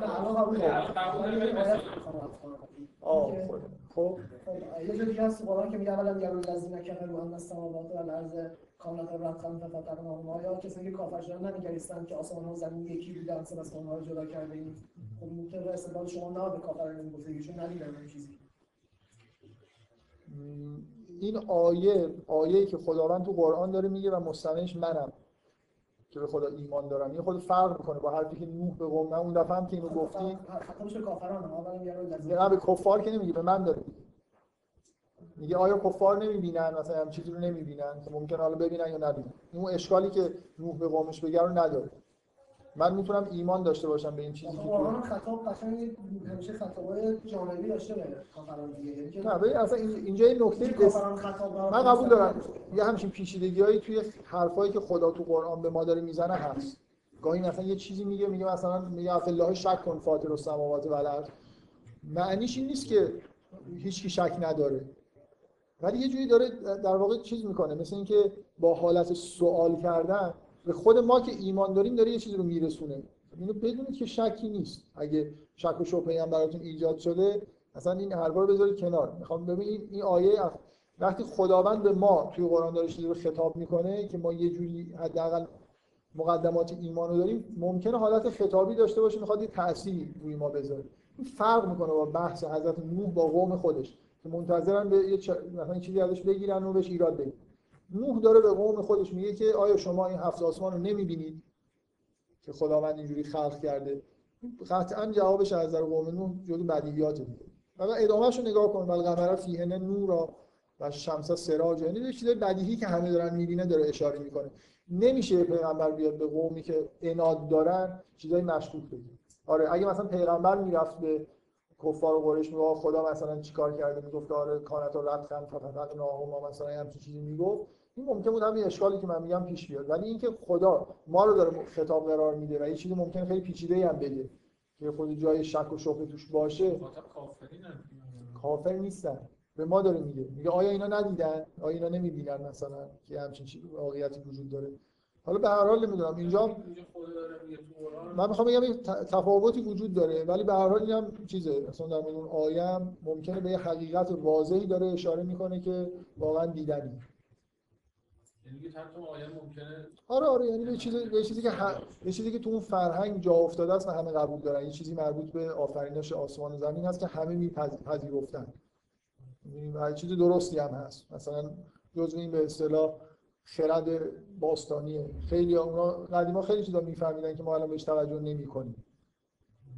به دلیل اینکه حالا یه جوری چیز داشتن شهود بیشتری داشتن. ممکنه خیلی پدیده scientific نباشه. ولی به هر حال من استدلال رو فکر می‌کنم که چون نوح داره به قومش میگه و در کنار شمس و قمر داره میگه جزء چیزایی که تو آسمان دارن مردم می‌بینن. اینجوری نیست که یه قسمتش مثلا چیز عجیب و غریبی باشه. اینکه شما مثلا قدیمی اینا هفت آسمان میدن دلیل فرسته که قبلا هفت آسمان می‌گفتن یا خود قرآن که قوم نوح مثلا به هفت قرآن می‌تونید بگید که به هفت مثلا هفت ستاره بکنه هم حرف دلچه کلمه بهتر بکنه هفت. هفت سیاره بکنه آخه کجاش این کلمه بده آسمان یه معنی داره. بعد هفت سیاره هم میگم هفت آسمان میگم هفت سیاره هفت چیز دیگه. هفت لایه است. این چیزی که بالای سرش این چیزی که بالای سرشون می‌دیدن رو هفت لایه می‌دیدن.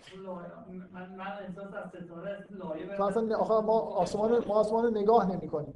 اونا خیلی خوب میفهمیدن که قمر از همه نزدیکتره. بعد مثلا فلان طبقه وجود داره. یعنی این فاصله ها رو درک می‌کنن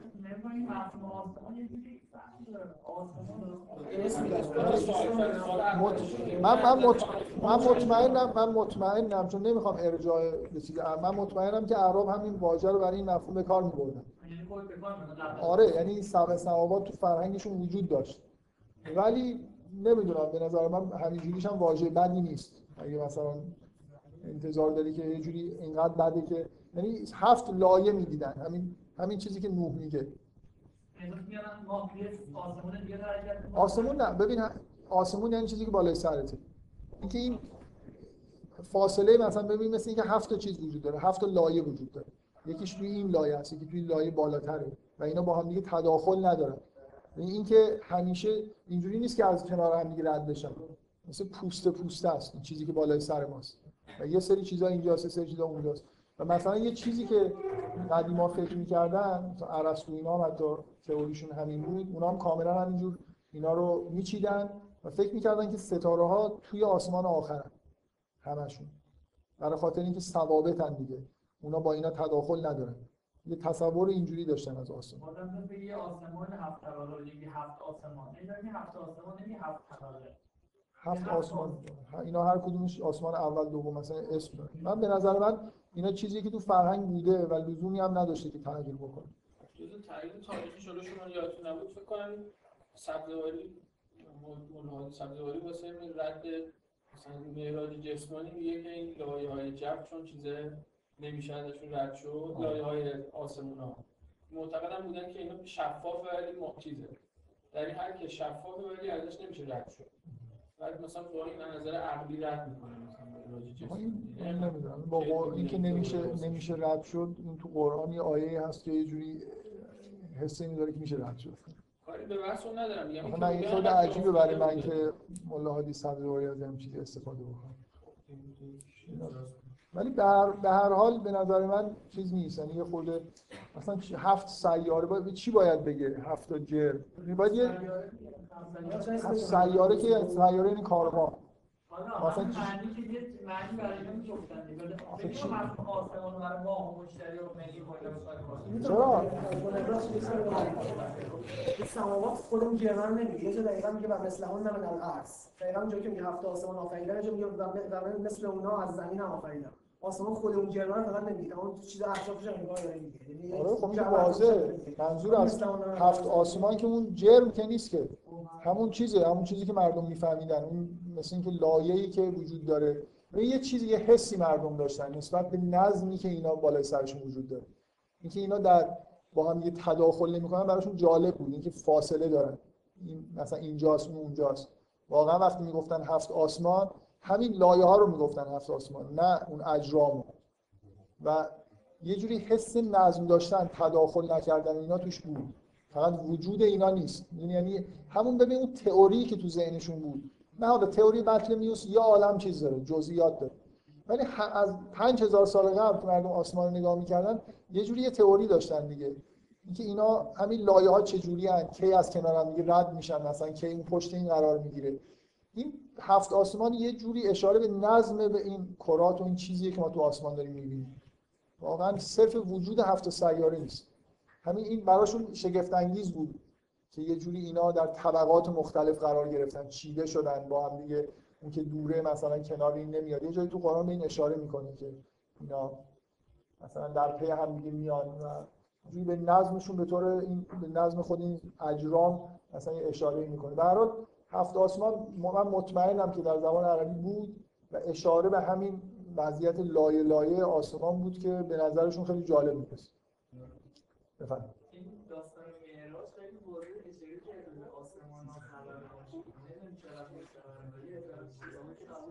آره من من کاری داشتم؟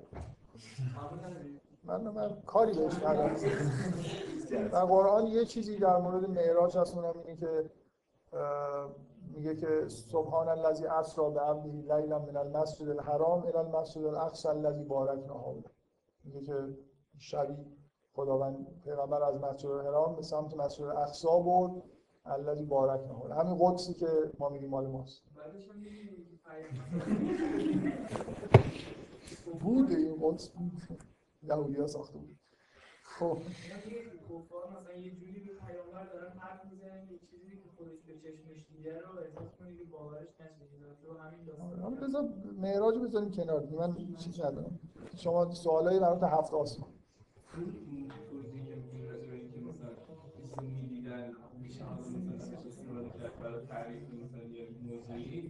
مثلا میشه خب گفت که مثلا آیا قوانین آسمان رو نمی‌بینی از چی؟ یعنی قوانینی که واقعا از رد شده.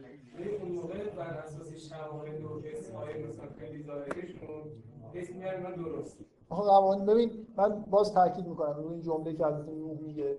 هفت آس دیدن هفت آسمان طبقات آسمان در کنار خورشید و ماه. و همین واضح. همه می‌دیدن. تئوری نیست. اشکالی داره. چی؟ استدلال برای اینکه هفت آسمان توجیه بذار من من یه بار اینکه چرا دارم ریفرنس هفت آسمان این می‌گیرم که منظور همون خورشید و ماه و پنج تا سیاره دیگه که اطراف زمین هستن. اول اینکه در جهان گذشته در جهان قدیم از 5000 سال به این بعد اینو میشناختن در موردش محاسبه داشتن حرف می‌زدن. همین که اینا آسمان یونانی ها اصلا اینا رو میکشیدن مثلا. من می‌خوام بگم این یه چیزی تو فرهنگ وجود داشته. بنابراین اگر خداوند می‌خواد هفت آسمان جدیدی رو توی قرآن معرفی بکنه یه خورده عجیب و غریبه که مثلا با همین الفاظ داره میگه توضیح هم نمیده. می‌خوام بگم یعنی یه چیزی ما می‌دونیم که اینا می‌دونستن. نه تو فرهنگ اعراب در همه جهان بود. ما در اطراف می‌دیدن. اینا چیزایی بود که مشاهده می‌کردن و قانونمندیشو درک می‌کردن. بنابراین من می‌خوام بگم که این ریفرنس بین اعراب وجود داشته. خب؟ و بعد از شواهدی هم که تو متن هست به نظر میاد داره به همین اشاره می‌کنه. برای اینکه چیز قابل رویته میگه علم تراو آیا نمی‌بینید که اینطوریه و مؤمنون هم اعتراض نمی‌کنن که نه ما نمی‌بینیم می‌دیدن. خب من دارم میگم که استدلال من اینه که اولا این سابقه ذهنی وجود داره. ثانی هم این که در قرآن طوری به کار رفته که اصلا چیز عجیب و غریبی به نظر میاد نیست. و نهایتا هم این که نمی‌دونم با اون اشکالی هم که وجود داره که نمی‌دونم نه و اینا هم که اصلا کاملا بیخود یعنی یه خورده نگاه طبیعی‌تر و به اصطلاح شاعرانه تری به طبیعت حالا شما اون اشکالی که مثلا میاد الان کشف نه تا مثلا سیاره هست. خب اگر میگم به اون تعریف آسمان قدیم قائل باشیم پس الان باید مثلا تا آسمان. نه نه ملا دیده شدن مهمه. باز من می‌خوام بگم من می‌خوام بگم که خب. حالا با این استدلال میشه گفت اصلا اگه قوانین غلط علمی هم تو قرآن اومد مشکلی نیست. چرا؟ چون مثلا اونها با حسهای ظاهری خودشون اون موقع اونطوری حس می‌کردن و از نظمی که بوده توی اون قوانین غلط لذت میبردن. نه قوانین غلط یعنی اینکه مثلا فرض کن یه چیز شروع. قوانین نه مشاهدات. مثلا حرف از قوانین نیست مشاهدات. یعنی فرض کن مثلا فرض کن در قرآن می اومد که آیا شما نمی‌بینید که همه چیز به سوی زمین باز می‌گردد بعد الان به یه جایی رسیدیم که نه موشک دیگه به سوی زمین باز نمی‌گردد مثلا این نقض نمی‌کنه. توی اون دیدن این که مثلا همه چیز سمت باز می‌گرده شاید برای مردم یه نکته جالبی بوده و می‌دیدنش. اشاره به قانون نیست. من می‌خوام همچین آیه تو قرآن نیست. حالا یه چیزی مثلا. به شدت تو قرآن روی اینکه زمین زیر پای ما گسترده شده مثل یه سفره. و از توی در واقع نکتهش اینه که در واقع وقتی به بساط داره تمثیل بساط رو به کار می‌بره یعنی شما سر این سفره نشستی دارید غذا می‌خورید مثل فرش زیر پاتون خب؟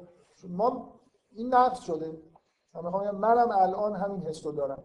ما روزمره که داریم با هم دیگه حرف می‌زنیم هیچ وقت به گرد بودن زمین چیز نمیشیم اشاره نمی‌کنیم یعنی الان مثلا توی رویاهای ما هنوز زمین انگار جور مسطحه من می‌خوام بگم که اون شهود ما و حس ما با گرد بودن زمین یه جوری این آمیخته نمیشه. می‌دونیم گرد. ولی ما هنوز زمین رو زیر پای خودمون احساس می‌کنیم. همه ما توی زبان خودمون به پایین و بالا اشاره می‌کنیم در حالی که می‌دونیم تو جهان پایین و بالایی وجود نداره.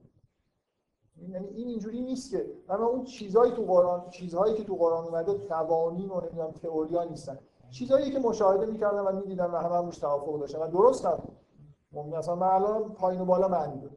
این ور بالاست ور پایینه. همین از صبح تا شب داریم میگیم. هیچ کم تو خیابون مثلا به یکی نمیگه بابا تو تو پرتی اصلا پایین بالا وجود نداره. مثلا برو خود پایینتر برو خود بالاتر. یعنی اصولا زبان قرآن وقتی به طبیعت داره اشاره می‌کنه به همون مشاهدات با همون مشاهدات ساده همگانی مشاهدات. بنابراین هفت آسمان داریم. هفت آسمان درسته نه تا نیست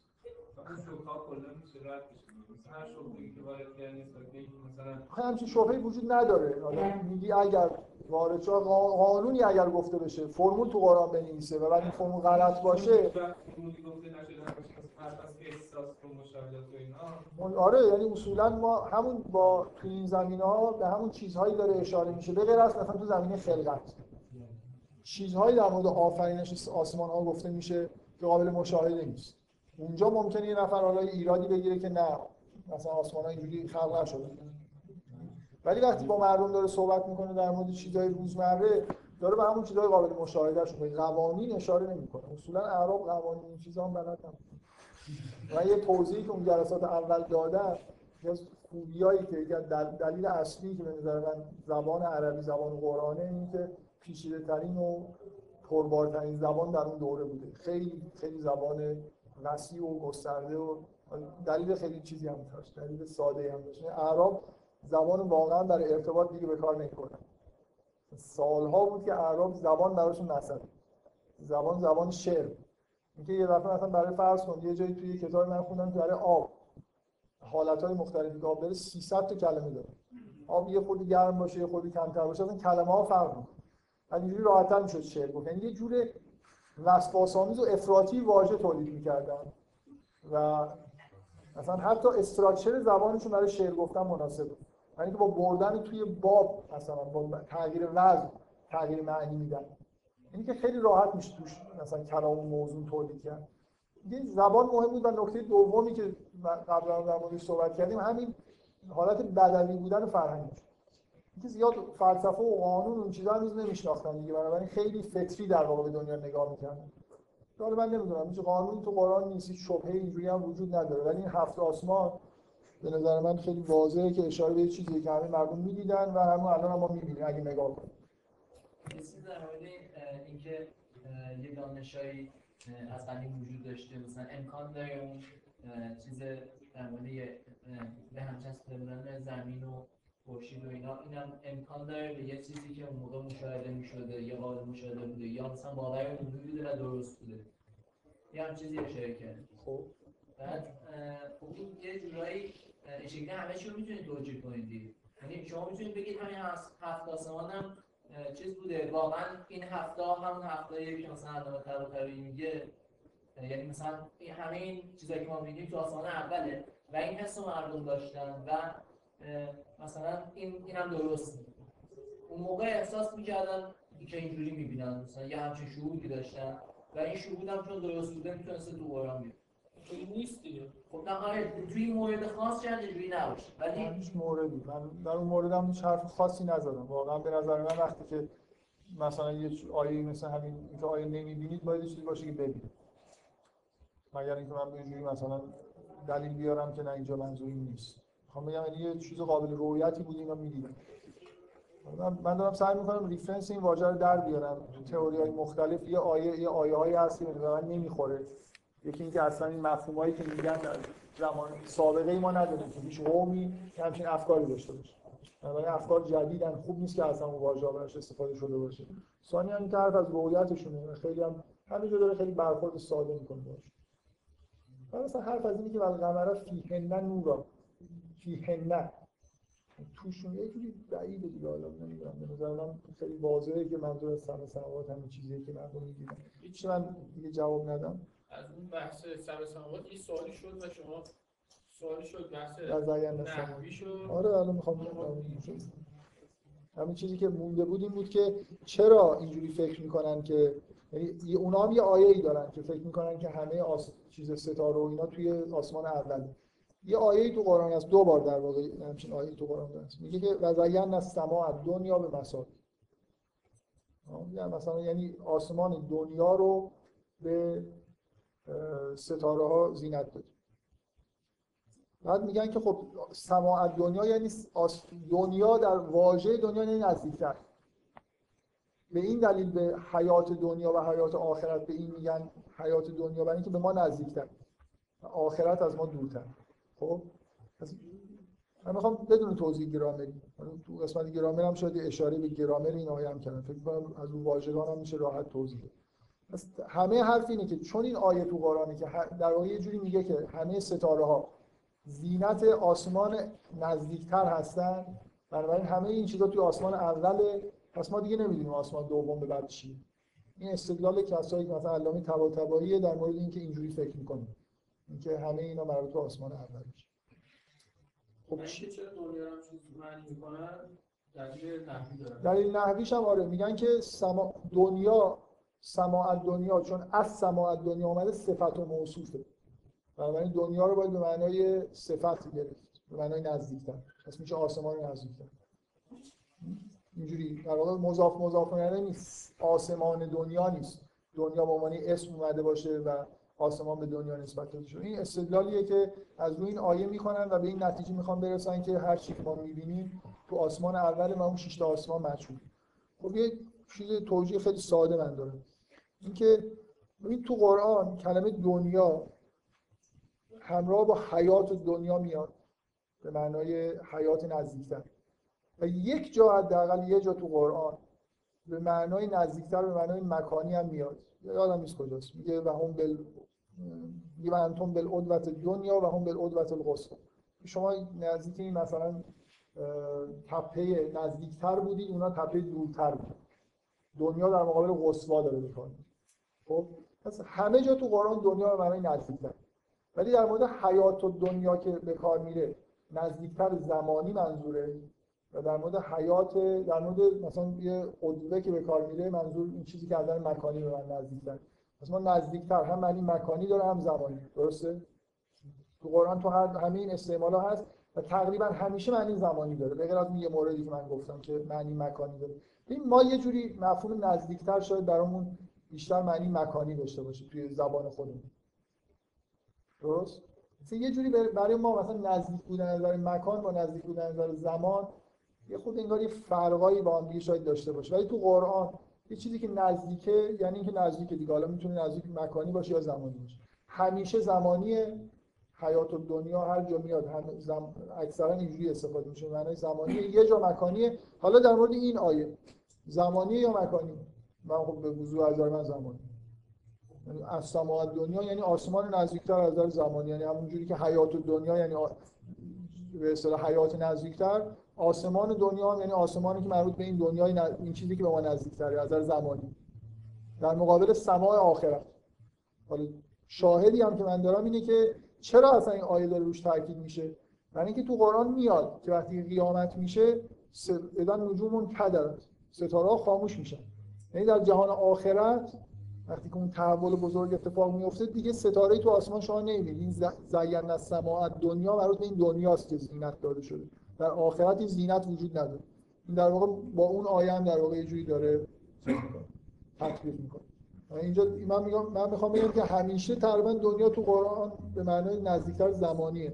چه اصراریه که اینجا به معنای مکانی بگیریم و بعد مثلا من همیشه از رو سوالا میشه کرد که اگر منظور اونیه که بعضی از مفسرین می‌فهمن چرا نمیگه زایرنا سمال اول اولی دیگه حالا مثلا تاکید می‌کنه. چرا از این واژه نزدیکتر داره استفاده می‌کنه؟ می‌خوام بگم یعنی اونا چی دارن می‌فهمن؟ دارن نه ف- حتی حرف زینا داره می‌زنه. در حالی که اونا چیزی که دارن می‌فهمن ترجمهش اینه که آسمان ا- که مسابیح در آسمان اول قرار دارن. باید کلمه جعل مثلا به کار بره و جعلنا مثلا. اه، مسابیح فی سماع دنیا یا سماع اول خیلی عجیب و غریب به نظر من داره ترجمه میشه که اون معنی رو بده. بله. آها. کلمه سما این اجازه نه.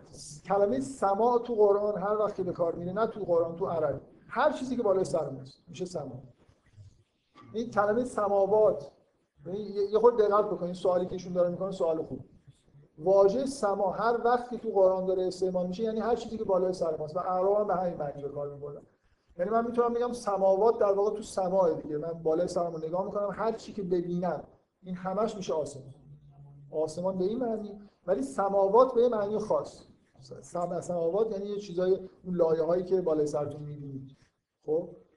همه جا سما به یه معنی داره تو قرآن به کار میره اونم به معنای چیزی که بالای سر آدم قرار داره. عرب به همین معنی به کار می‌بره ولی اینجا اصلا به سماوات نداره. سماع دنیا یعنی اون چیزی که در دنیا بالای سرتونه در قبل از آخرت برسه به مسابیح زینت داده شد اینا زینت سماع دنیاست چه احتیاج به بحث گرامری هم نیست. حتی اگه اکثریت بگیم فقط یه جا دنیا معنی مکانی داره. صفت موصوف دارم می‌کنم فعلا من. حتی اگه مضاف مضاف الیه بود من می‌تونستم یه جور دیگه درستش بکنم. می‌دونی چرا باید درستش می‌کردم؟ برای خاطر همون آیایی که میگه ازن نجوم کدر به وضوح در مقابل اون آیاته یعنی اینکه در آخرت ستاره وجود نداره و این زینت وجود نداره و این داره یه بار دیگه روی این تاکید می‌کنه که در دنیا شما این زینت رو بالای سر خودتون دارید. بعدا از بین میره.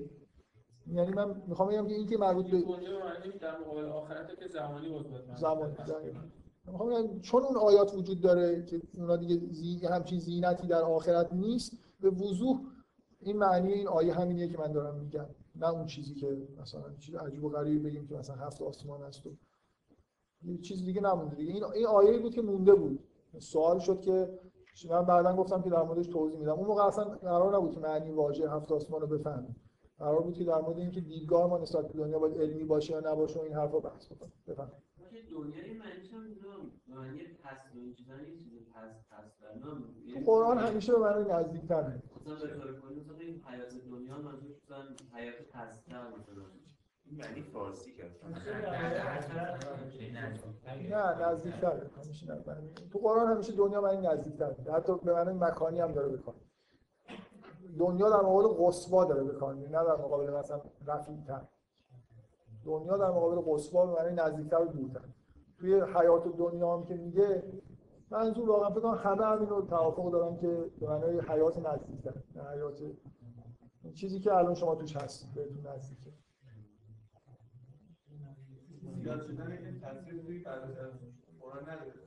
سوالشون کلیه من جواب نه. جا در مورد هفت آسمان فعلا داریم صحبت می‌کنیم. حالا این واژه سما اصلا که الان حرفش شد این نکته که ایشون پرسید از نظر من الان بحث هر چیزی که بیشتر واژه باشه من بیشتر استقبال می‌کنم. کلمه سما از ریشه به معنی بلندی و رفعت. هر چیز بلندی رو مثلا مثلا فرض کن به خونه اعراب به سقف خونه حتی سما میگن. چیزی که بالای سر نیست. همه جا تو قرآن سما همین معنی رو میده هر چیزی که شامل سماوات میشه شامل همه چیز میشه. هر چیزی که بالا رو نگاه کنید می‌بینید با یعنی سما مفرد یکی از اون سماوات نیست لزوما. اونا سماوات و سبی اصطلاح خاصه برای اون چیزی که می‌بینیم و هر چی که بالای سرمون هست. خب. حالا من می‌خوام یه سوال چیز کنم. سوال برعکس بپرسم. خب اگه همه جا تو قرآن سماوات و سب و اینا به معنای همین چیزیه که من انظومه شمسیه. پس بقیه دنیا من یه ریفرنس حالا دارم باید دنبال واژه براش بگردم. حرفای شاز می‌خوام بزنم. بقیه دنیا تو قرآن بقیه دنیا چی؟ من حالا آیه رو می‌خونم شما چی می‌فهمید؟ اینو قبول بکنید که سماوات سر همین چیزی که از زمین دیده می‌شد. میگه قول من رب السماوات سر کیه پرورند پروردگار این سماوات سر و رب العرش العظیم. و رب این عرش بزرگ عرش بسیار بزرگ.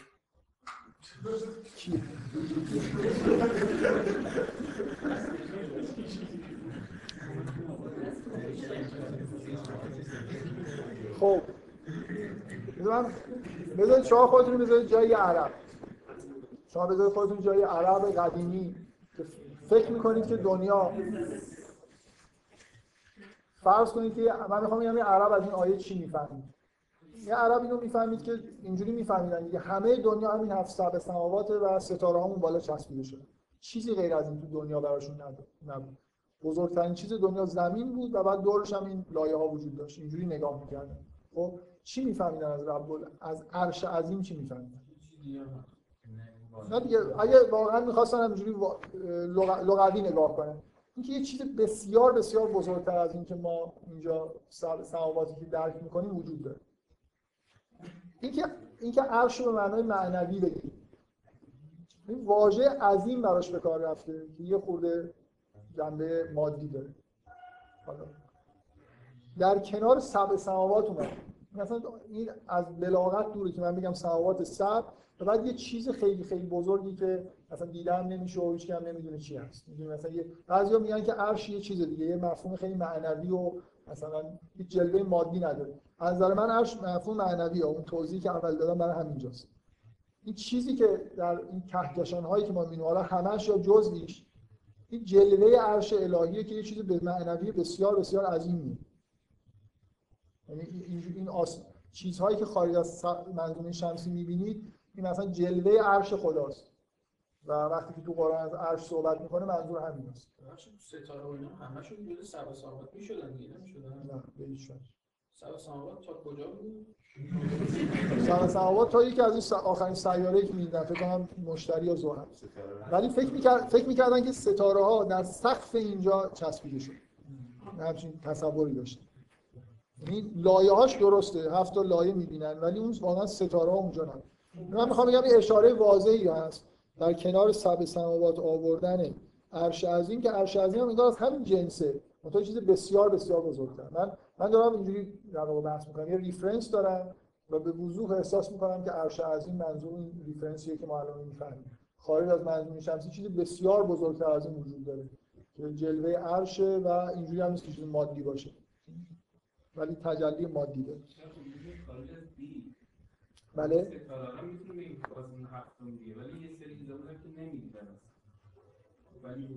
خب. نه نه همه چیز. سم- سماوات این لایه های که می‌بینید هست. یه عرش عظیمی هم هست. تو الان خب خب. نمی‌دیدن اشتباه می‌کردن دیگه. اون که واضحه که فکر می‌کردن ستاره اونجاست اشتباه می‌کردن. لایه ها رو درست تشخیص می‌دادن که هفت تا چیز اینجا وجود داره. ولی اینکه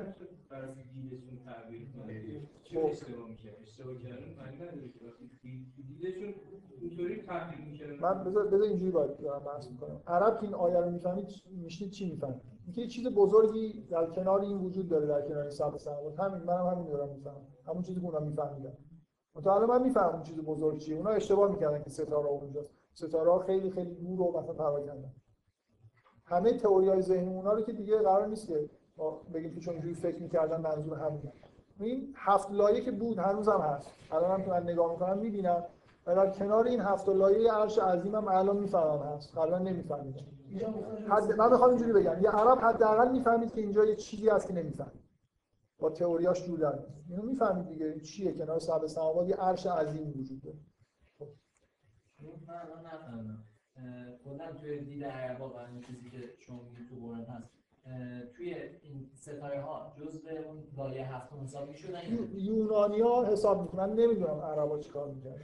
یونانیا حساب می‌کردن قر- قرآن هیچ وقت اشاره به این نداره که ستاره ها اونجا هستن یا نیستن. خود اون مساوی که گفتیم اون جزء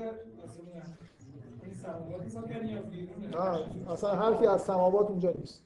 سماع دنیاست. همه چیز هر چی که می‌بینید سما یعنی هر چیزی که بالای سر ماست. ستاره ها اینجا میگه. زینت بالای سر ماست. خود اونو اصلا خارج بشید از اینکه استراکچر داره میگه. من بالای سرمون نگاه می‌کنم و چیزای زیبایی می‌بینم. خود شاعرانه تر نگاه کنم. اینجا اصلا حرفی از استراکچر اینا چجوری قرار گرفتن نیست. ولی هفت آسمان داریم که هفت لایه‌ایه که بالای سرمون هست واقعا هست. هیچ اشکالی توش نیست. من نمی‌دونم اعراب مثل مثلا یونانی ها فکر می‌کردن که ثوابت و ستاره همه اون بالا چیده شدن یا نه. نمی‌دونم. ولی ربطی به این نداره که اون تئوری تو قرآن نیومده. هیچ جا گفته نشده که مثلا ستاره در آسمان هفتم هستن یا فلان جا هستن. ولی این به وضوح اومده. کنار این سبع سماوات یه عرش عظیم وجود داره. این عرش عظیم چیه؟ من الان ریفرنسش رو می‌فهمم. من فکر می‌کنم احساسی عربی بود که نمی‌فهمه که عرش عظیم چیه. مثلا در تمام طول تاریخ عرش عظیم رو یه چیزی معنوی می‌گرفتن. چون هنوز فکر می‌کردن که همه چیز همین هفت آسمانه. بنابراین فکر می‌کردن که عرش دیگه یه چیز غیر مادی یعنی جلوه مادی نداره غیر مادی که هست. عرش خب جای دیگه هم به کار رفته دیگه. خب. همه جا هم عرش همه جا اشاره به هم. الرحمن هر خیلی جا اومده. بله.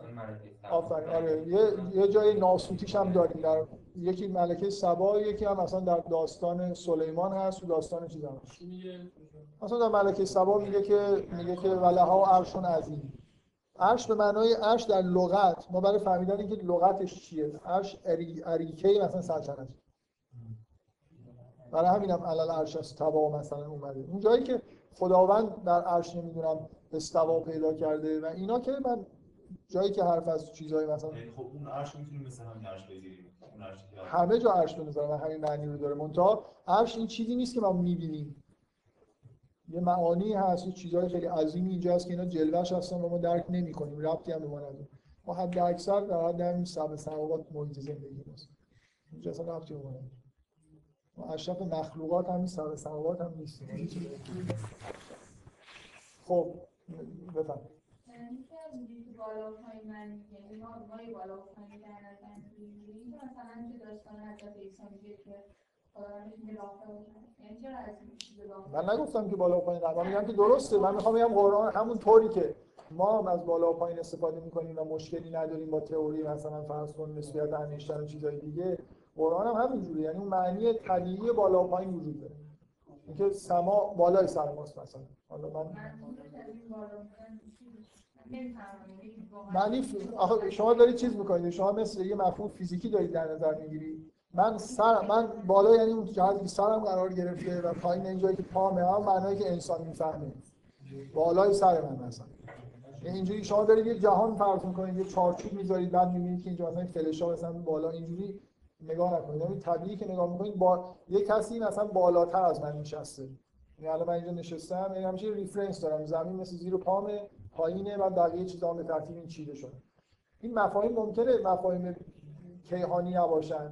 ولی تو زمین معنی دارن مردم استفاده می‌کنن. ما هیچ مشکلی باش نداریم. قرآن هم به همین معنی ملموسش که مردم استفاده می‌کنن استفاده می‌کنن. بالا بردن داریم. مثلا تو قرآن رافع و کعیدک مثلا. را به سمت خودم بالا می‌برن یعنی از اون زمین به بالا کرد مثلا. ممکنه معنی معنوی بده خب. مثلا ببینید من می‌خوام اینکه عرش جلوه مادی داره. یه خود این آیه رو دقت کنید. مثلا میگه و تر الملائکت حافین حول العرش. ملائکه رو می‌بینی که حول عرش دارن مثلا قرار دارن. یا مثلا الذین یحملون العرش اونهایی که ملائکه ای که عرش رو حمل می‌کنن. همه فعل های خدا توی طبیعت یه جوری با واسطه ملائکه انجام میشه.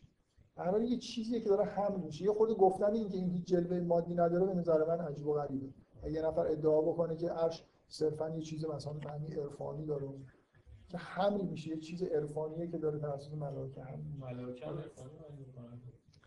حالا ف- کلمه حمل و حافین من حول العرش من به نظرم چیز دیگه یه جوری کنار رب السماوات السبع رب العرش العظیم اومدن. و اینکه ما یه ریفرنسی هم داریم.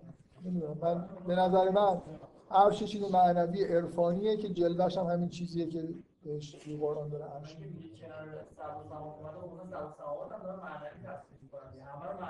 نه. نه نه به هیچ وجه نیست.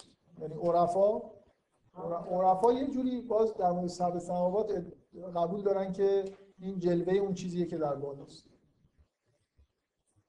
اینجوری اینجوری نمیگن که مثلا هیچ چیز. سبع سماوات تو قرآن اصلا مادی نیست. جلوه ای داره ولی معنا هم داره. خب معنا هم داره راست ولی کنار سبع سماوات اومدن عرش من دو جور در واقع استدلال کردم. یکی اینکه فقط همینجوری واژه‌ای نگاه کنیم به نظر میاد که عرش چیزی در مایه سبع و سماوات بعد خیلی خیلی بزرگتر. در کنار اینکه میاد با لفظ عظیم ازش یاد میشه. من مطمئنم که اعراب همین هر کسی که قبلا اینو می‌خوند و تصوری از جهان اونطوری که ما الان داریم نداشت این براش این مشکل ایجاد می‌شد که عرش چیه و حالا یه جوری باید صرف نظر کنیم. عرش سلطه معنی کنیم مثلا اینجا که توی معنی خیلی سادهش عرش توی قرآن به کار رفته به معنای تخت سلطنت نه یعنی خب علل عرش استوا یعنی. علل عرش استوا یعنی چی؟ بر عرش استوا پیدا کرد مثلا؟ یحملون العرش؟ خود یحملون خب میشه. من هیچ وقت اینطوری نیست که من بتونم 100 درصد. شما می‌تونید بگید عرش 5 تا معنی تو قرآن داره. تو این آیه اینه تو اون آیه.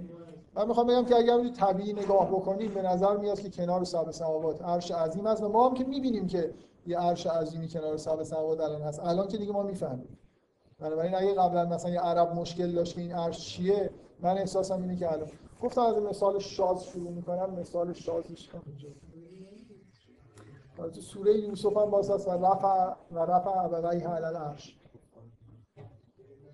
باز حرف از یه جاییه که در واقع برش مثلا میشه بالای اون رفت تخت سلطنت.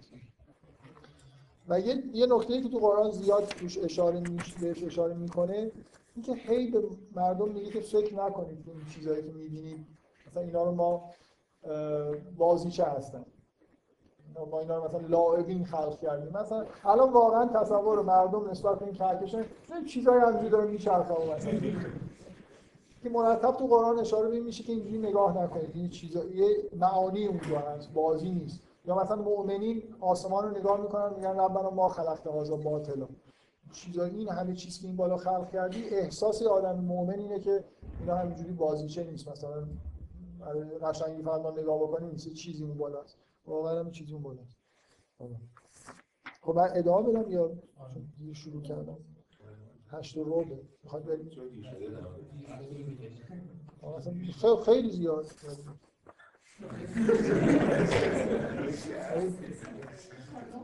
ولی می- می‌خواید اه، دو ساعت صحبت رو بکنیم تا هشت نیم صحبت. آره. اگه کسی می‌خواد بره خب می- میره.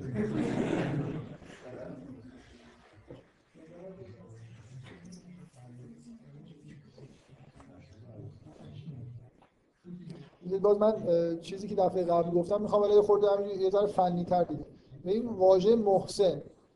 واژه محسن تو قرآن. می‌خوام اولا یه آیه‌ای که کلمه حسن توش به معنای معمولی به کار رفته که در مورد زنان به کار رفته میگه که به پیغ- در آیه که خدا به پیغمبره در مورد زنان میگه میگه ولو اعجبک حسنهن وگر یعنی چی اینجا؟ دقیقا به معنی زیبایی. چیزی که چیزی که در یه زن ممکنه به اعجاب واداره هر حال حسن حسن به معنای مادی ترین وجه حسن به معنای زیبایی ذات در مقابل اینکه حالا زیبایی می‌تونه جنبه معنوی تر هم داشته باشه ولی اینجا به نظر میاد که بیشتر اشاره به معنی زیبایی. من می‌خوام بگم که از کلمه حسن تو قرآن همیشه مفهوم زیبایی توش هست. ریشه حسن همونطوری که اعراب هم به کار به معنای زیبایی. پس محسن یعنی کسی که در واقع انگار زیبایی خلق می‌کنه. کسی که همه رفتار و منش و همه چیزش یه جوری زیباست. بعد این آیه رو که دفعه قبل در موردش صحبت کردم که میگه که تلک آیات الکتاب الحکیم هدى و رحمت للمحسنین للم... هدى و رحمت للمحسنین. بعد داره سعی می‌کنه توضیح بده محسنین یعنی کیا. الذین یقیمون الصلاة و یؤتون الزکات و هم بالآخرة هم یوقنون. بیش از این که اینا تعریف محسن باشه در واقع شما از این آیه اینو باید بفهمید که زیباترین کارا توی دنیا اقامه صلات یعنی اون بیسه. ما می‌دونیم محسن نه اینکه این تعریف محسنه ما می‌دونیم محسن یعنی چی؟ یعنی محسن کسی که زیباترین کارا رو که می‌تونه انجام با ملاک زیبایی شناسی مثل هنرمند داره زندگی می‌کنه افعالش اعمالش همه چیزش یه جوری زیباست. حرف زدنش زیباست. همه کارا رو با زیبایی انجام میده. بعد این تا در واقع حالا معنی معنیش اینجوری بیشتر میشه که اینا زیباترین کاراست. چه چیزایی اونا اگه یه نفر واقعا محسن باشه واقعا محسن باشه باید این سه تا کار حتما بکنه. باید اقامه صلات داشته باشه ایتاء زکات داشته باشه و به آخرت یقین داشته باشه. یعنی من اینجوری من اینجوری قبول نمی‌کنم که اینا تعریف محسنه. محسن چیزی که ما می‌دونیم و اینا هم نشانه های اصلیشه. بنابراین اینها در واقع نتیجه میشه که این سه تا عملی که داره اینجا گفته میشه زیباترین اعمال است از نظر خدا بنابراین حالا اون آیه هم که میگه که اقامه صلات من نمی‌خوام در مورد اقامه صلات صحبت کنم ولی اقامه صلات معنیش فقط نماز خوندن به این معنا که مثلا آدم فقط نماز بخونه ساده ترین اون لایه پایین معنیش ممکنه یه عمل عبادی این شکلی باشه. من در مورد اقامه صلات الان در مورد این صحبت بکنیم شاید تا یه رو تموم بشه.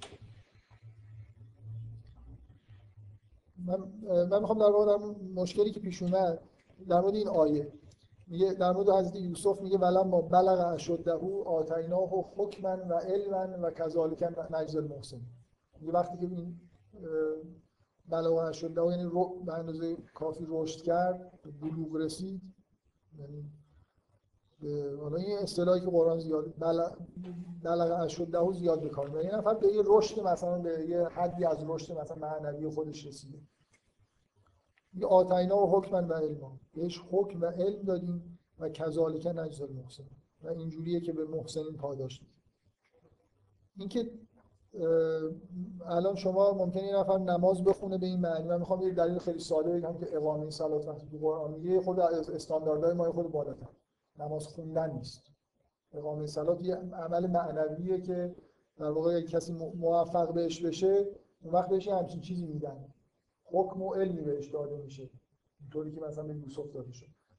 این بحثی که کردی من احساس کردم که اشکال اینه. حالا بعدا معلوم شد که حالا نمی‌دونم اشکال چی. من احساس کردم که شاید مثلا معنیش این محسنین اگه کسایی که این سه تا عمل انجام میدن کمابیش خب همه ما داریم این کارا رو می‌کنیم. بنابراین به همه ما باید حکم و علم داده و می‌بینیم که داده نمیشه من بنابراین یه استدلالیه که اقامه صلات به معنی نماز خوندن نیست. یعنی مثلا همین رعایت ظاهر کردن نیست. یه خود معنی عمیق‌تری تو قرآن داره که واضح هم هست. هر کی یعنی واژه اقامه صلات تو قرآن مثلا این الصلاه لکبیرة الا علی الخاشع ما که خیلی راحت نماز می‌خونیم. چیه چیزیه. یه خود یه چیز سختیه. بله؟ آها آره دیگه ما از برای ما سخت نیست برای اینکه ما از بس جدا جدا خاشه. نتیجه می‌گیریم ما جدا خاشه هستیم آره. بذارید در مورد این واژه محسن توی قرآن. تو توی داستان یوسف خیلی این واژه به کار کلمه مثلا میگه که دو نفر باش وارد چیز شدن وارد زندان شدن. دو نفر با یوسف وارد زندان شدن خواب دیدن میگن که میگه نبعنا به تعویلهی انا لنراک من المحسنین.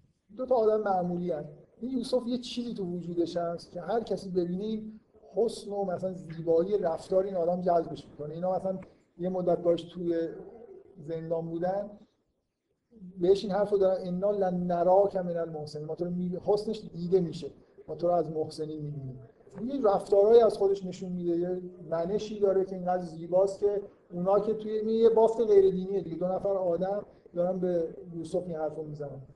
که یه جوری این زیبایی و حسنش مثلا و دقیقا برادران بهش قبل از اینکه بشناسنش وقتی که این برادر دوازدهم رو پیش خودش می‌خواد نگه داره میان میان بهش میگن که میان به یوسف باز میگن که ان له ابا شیخا کبیرا فخذ احدنا مکانه. یعنی که از ما رو جای این برادر کوچیکی بگیر. یعنی پدر پیری داره که مثلا خیلی براش مهمه که این پیشش باشه. فخذ احدنا مکانه انا لنراک من المحسن. بازم هر کی باز یوسف رو می‌بینه یه چیزی تو وجودش هست که همه تحت تاثیر قرار می‌گیرن. حالا به غیر از اینکه از خود قرآن برمیاد که چهره بسیار زیبایی داره ولی من المحسنین منظور آدمایی که خوب روی هستن نیست. یعنی رفتار زیبایی داره که همه اینو در مورد در موردش میگن. و یه نکته دیگه در مورد خود داستان هم که احسن القصص همه چیز این داستان کلمه حسن. مرتب تو این داستان داره استعمال میشه. در مورد یوسف و حتی خود داستان هم زیباترین داستان. برای خاطر این یه آدمی که انگار خیلی تو یوسف تجلی داشت این محسن بودن.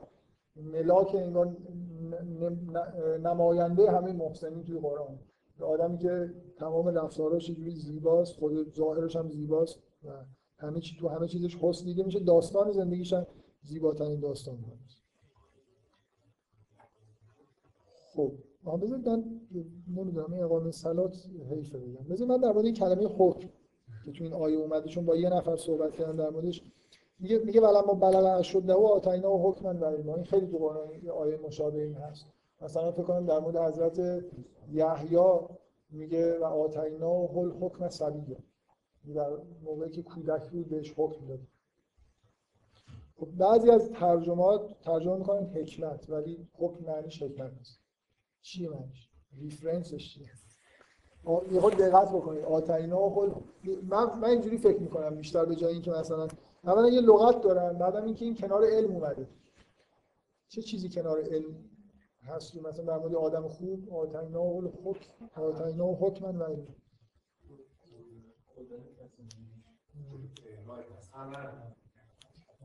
کنار علم مثلا. یه علمی به یوسف یه علمی داده شده. به نظر میاد منظور همون تعویل احادیث دیگه. حکمی هم بهش داده شده. حکمن و علم.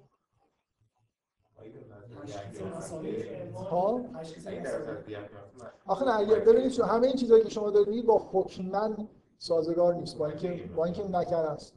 مثلا تشخیص نمی‌دونم مثلا خوب از بد باید بگه آتینا خل حکم و علم مثلا. علما و الحکم یه چیز معرفه است چیزی که شما دارید یه حکمی بهش یه حکمی دارید حکمت هم نمی‌تونه معنیش آتینا خل علما یعنی یه علمی بهش دادیم مثلا تحویل احادیث یادش دادیم. علمی که به طور کلی ندادیم. یه علمی بهش دادیم اینجوری بخون و یه حکمی. و یه حکمی. حکم چیه؟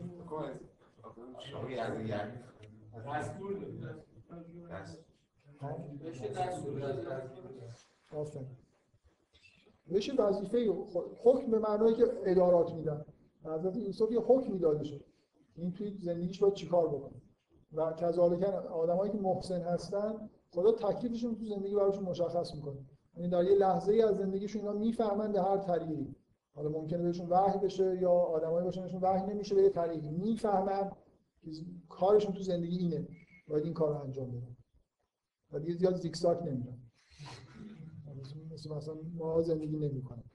اینکه آتینا الحب حالا بذار من چیز از خود قرآن باید دلیل بیارم. تو همین سوره خود اون ورتر اینایی که میگن حکمت بعد از اینکه یوسف اون برادر دوازدهم با یه ترفندی پیش خودش نگه میداره و اون یازده برادر نمی‌تونن برگردن پیش پدرشون برای اینکه دومین باره که این دست گلو دارن به آب میدن برادر بزرگترشون میگه که اینی لن ابرح الارض حتی یعزن لی ابی او یحکم الله لی و هو خیر الحاکمین. میگه من از اینجا تکون نمی‌خورم. مگر اینکه خدا به من حکم بده. والله خیر الحاکم و خدا بهترین حکم دهنده است. یعنی اینکه یه جوری خدا تکلیف من من من تکون نمی‌خورم. خدا باید به من حکمی بده. یا از علی ابی او یحکم الله. یا باید پدرم به من بگه منظور بیا. یا من خدا به من حکم بده. به وضوح اینجا منظور خدا من حکمت بده نیست. والله خیر الحاکم خدا بهترین کسی که حکم می‌کنه. در مورد آدم وقتی که حکم می‌کنه مثلا فرض کنید به یه آدمی نبوت میده به عنوان حکمش نبوت یا یه کسی ممکنه حکمش چیز دیگه ای باشه. آره خلاصه اگه آدم های خوبی باشید لازم نیست خیلی چیز دیگه رو زیگزاگ کنید محسنین دیگه و کذالک این جزای محسنینه. اگه شما دارید لابد شاید جزء محسنین بود. اونا این گزاره اینه که اگر جزء محسنین باشید اونگاه بهتون حکم و علمی داده میشه. بده من درگرش جلسه